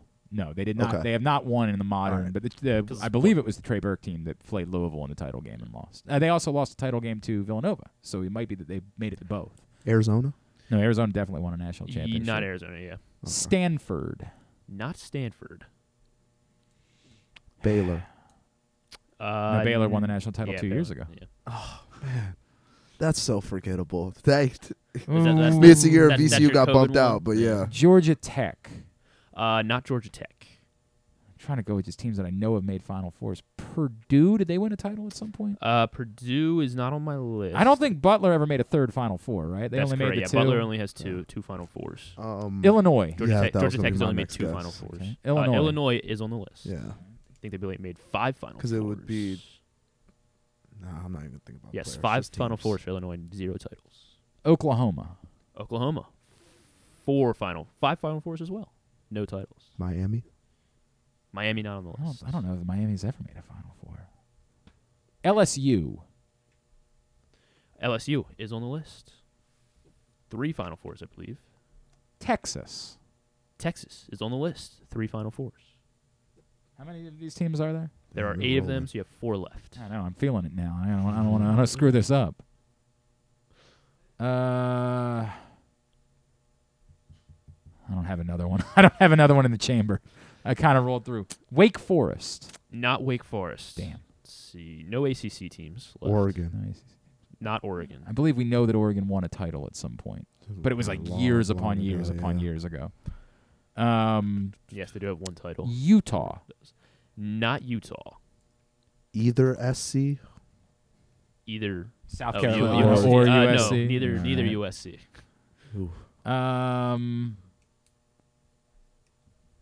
Wisconsin. Not Wisconsin. Did they win a title at some point? Did they like early on? Did they win a title? Because they made some Final Fours. I guess they, they must have. Yeah, they must, they must have won, won a title at some point. Find them on my on my list here. Uh, all right. Is there another Pac-12 team on the list? There, there is not. Okay. Uh, let's go to the. Let's go back to the SEC. Tennessee. Auburn. Not Auburn. There's not an SEC team. There's not an SEC team. So we go to the Big 12. Uh, who else in the Big 12? Texas Tech. Not Texas. They Texas won. Tech. They won a couple years ago, but I didn't think it Mhm. was enough. Kansas State, Yes, Kansas State. Okay. Four Final Fours. West, K Vir- West Virginia. Uh, no more Big 12 teams. Okay, no more Big not 12 with not teams. West To Virginia. the Big Ten we go. Sure. um, U of M, Minnesota. Not Minnesota. Iowa. Iowa, yes. Iowa. Three Final Fours for the Hawkeyes. Is that it? No, There are two more. Two more Big Ten teams. Oh, sorry, sorry. Just two more teams. Okay, but no- But any I more Big like, Ten So now I we're feel like once they give you the conference, they'll give it away. Settle down. I'm just going to go conference by conference. Is there any more Big Ten teams? No. All right. Big East is next. Not Big East. The AAC would be next. Memphis. Memphis. Damn it! I should have. That's a good one. Penny Three Hardaway, Final of course. Is there any more AAC teams? There would be. All right. So the last one's in the AAC as well. Temple. Not Temple. Did they have a championship? Or they've only made one Final Four? Cincinnati, because I know Two Final Houston's Fours for won. Temple. Yeah, Zero Houston's cha- definitely won, and Cincinnati's definitely Oh, won. well. No, Houston has no no national titles. They've made six Final Fours. Houston. They had Yeah. What, all what- those dudes in the 80s. Well, I know they lost to NC State in the one title game, but Houston never won a championship game. No, they did not. They they came up uh, runners up in '83 and Well, '84. They Oh, lost both years. Yeah. and they never what, won. what they one. call that team? Phi Five Slamma Slamma Jam. Yeah. I didn't realize they never won one. That's crazy. Yeah. I remember, of course, they lost to NC State.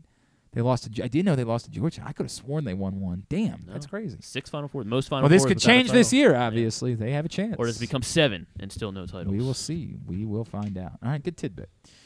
Tidbit was also brought to you today by PressBoxOnline.com slash offers. And, of course, BetFred is now live in the state of Maryland.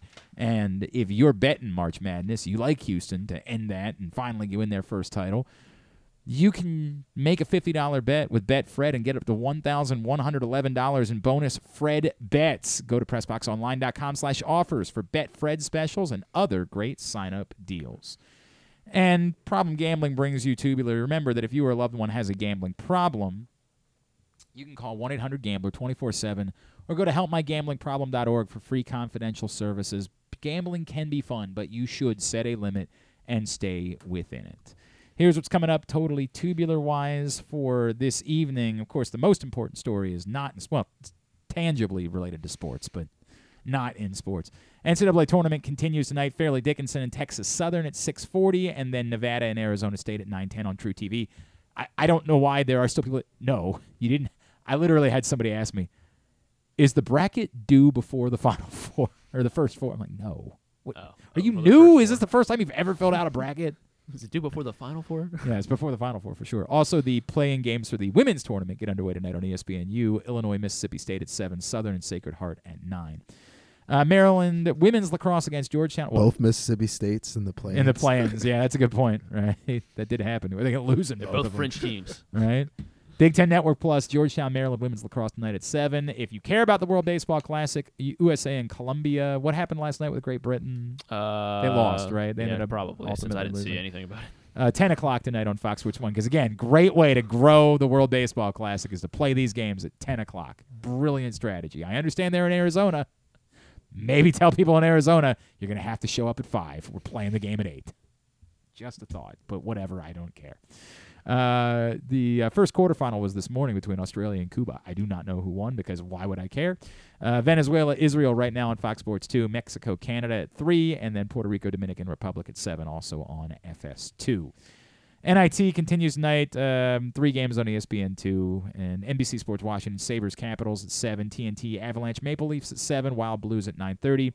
ESPN Sixers Cavaliers at 7.30. Warriors Clippers at 10. Indian Wells coverage continues. Bummed for Tommy Paul. Tommy Paul won the first set last night about against FAA. Looked like they're going to be three Americans playing in the quarterfinals, but then he dropped the next two sets, including the third and the tiebreaker. That was a bummer. It was a hell of a match last night with uh, Jesse Pegula and Petra Kvitova. Greg Rosenthal and I we were tweeting each other like or texting each other like nerds last night. There was also a shot that Carlos Alcaraz hit yesterday. He won a point. I shared it on Twitter. The audacity of him to try to win this point. I mean, like just 20 feet out wide, somehow battling back in, and not even hitting like a half lob for a pass. That it. What is that? This guy is nuts. Did Coco win? Or she today? I think Coco is today, if I remember correctly. I will double check on that. Right? Yeah, she's today. I That might think. be right. I I think know that's she- right. I don't know. I don't know. I yes, Coco Four Sabalenka o'clock. is coming up at four o'clock. Thank you. Uh, quarterfinals. Yes, that's a dude, it's tough though. Sabalenka's playing really well. She is playing unbelievably well. And then uh, Frances, of course, will be uh, against Cam Norrie at two o'clock. So, you know, nice little day of tennis viewing. I get it. We're all thinking about other things, but pretty good little day of tennis viewing. Frances Cam Norrie at two, and uh, then Coco right after that. So maybe take a little time, watch some quarterfinals action. It's on Tennis Channel this afternoon, and uh, Paramount Plus. I got uh, Brian Powell attempted to give me an in-depth explanation. Apparently, we do daylight savings time before Europe does.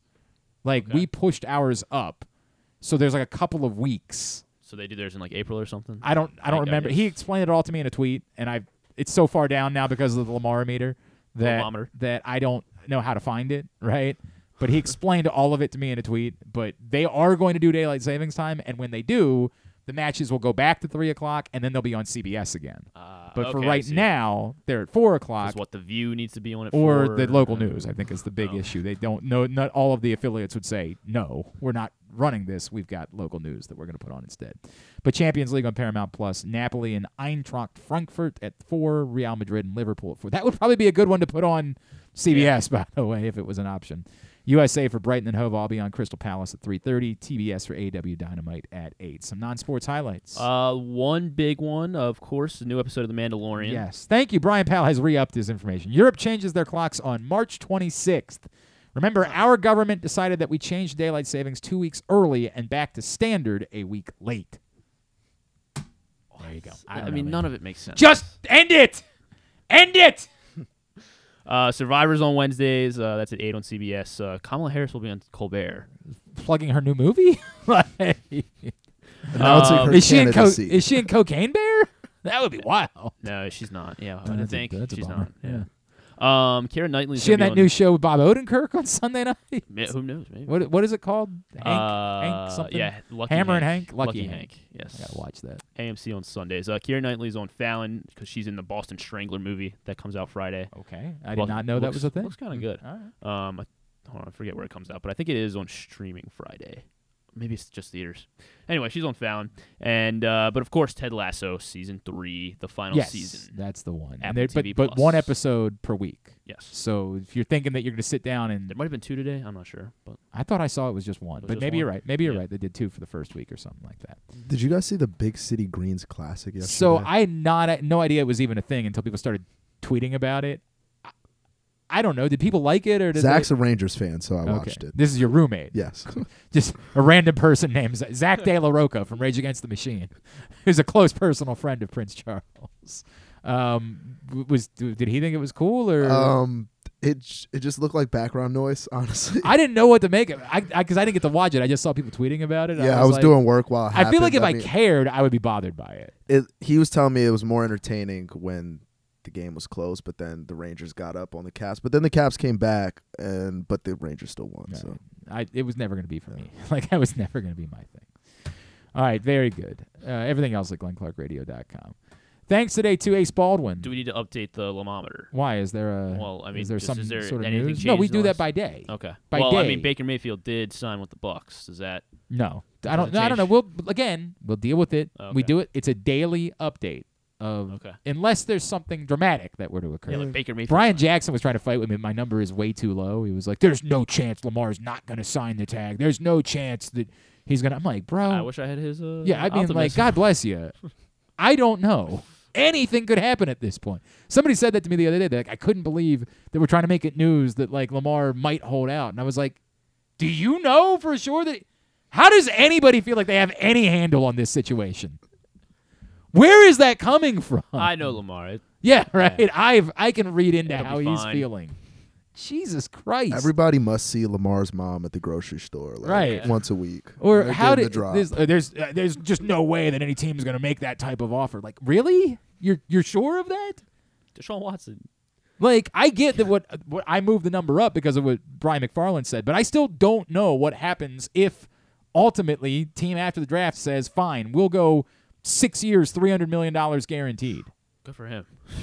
Like it's easy for the Ravens to say, okay, well, that's the market. We got to match it. But, like, is there a breaking point to that? Is there still a contract breaking point to what they're willing to match? That's why I can't go past 70%. 70% is probably about as comfortable as I'm going to be.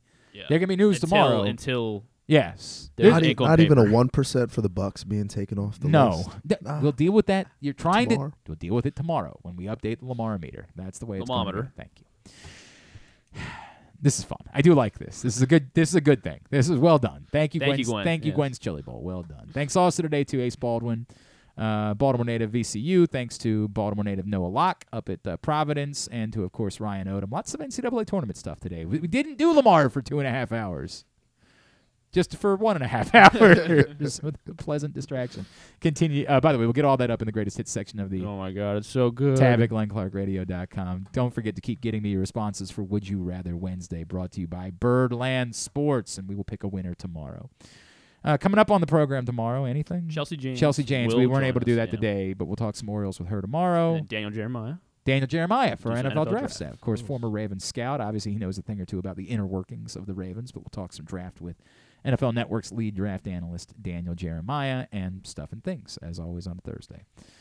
Thanks to everybody at Pressbox, all of our great sponsors and partners, including the Baltimore County Police Department, Problem Gambling, Royal Farms, Costas Inn, CCBC, Birdland Sports, your local Toyota dealer, and buyatoyota.com. Thanks to Charles at Charles A. Dot AP28 on Instagram. Indeed. Thanks to Griffin at Griffin underscore Bass. Follow us Twitter, Instagram, and TikTok at Glenn Clark Radio. Have a great Wednesday evening. Go Maryland women's lacrosse. Duke sucks.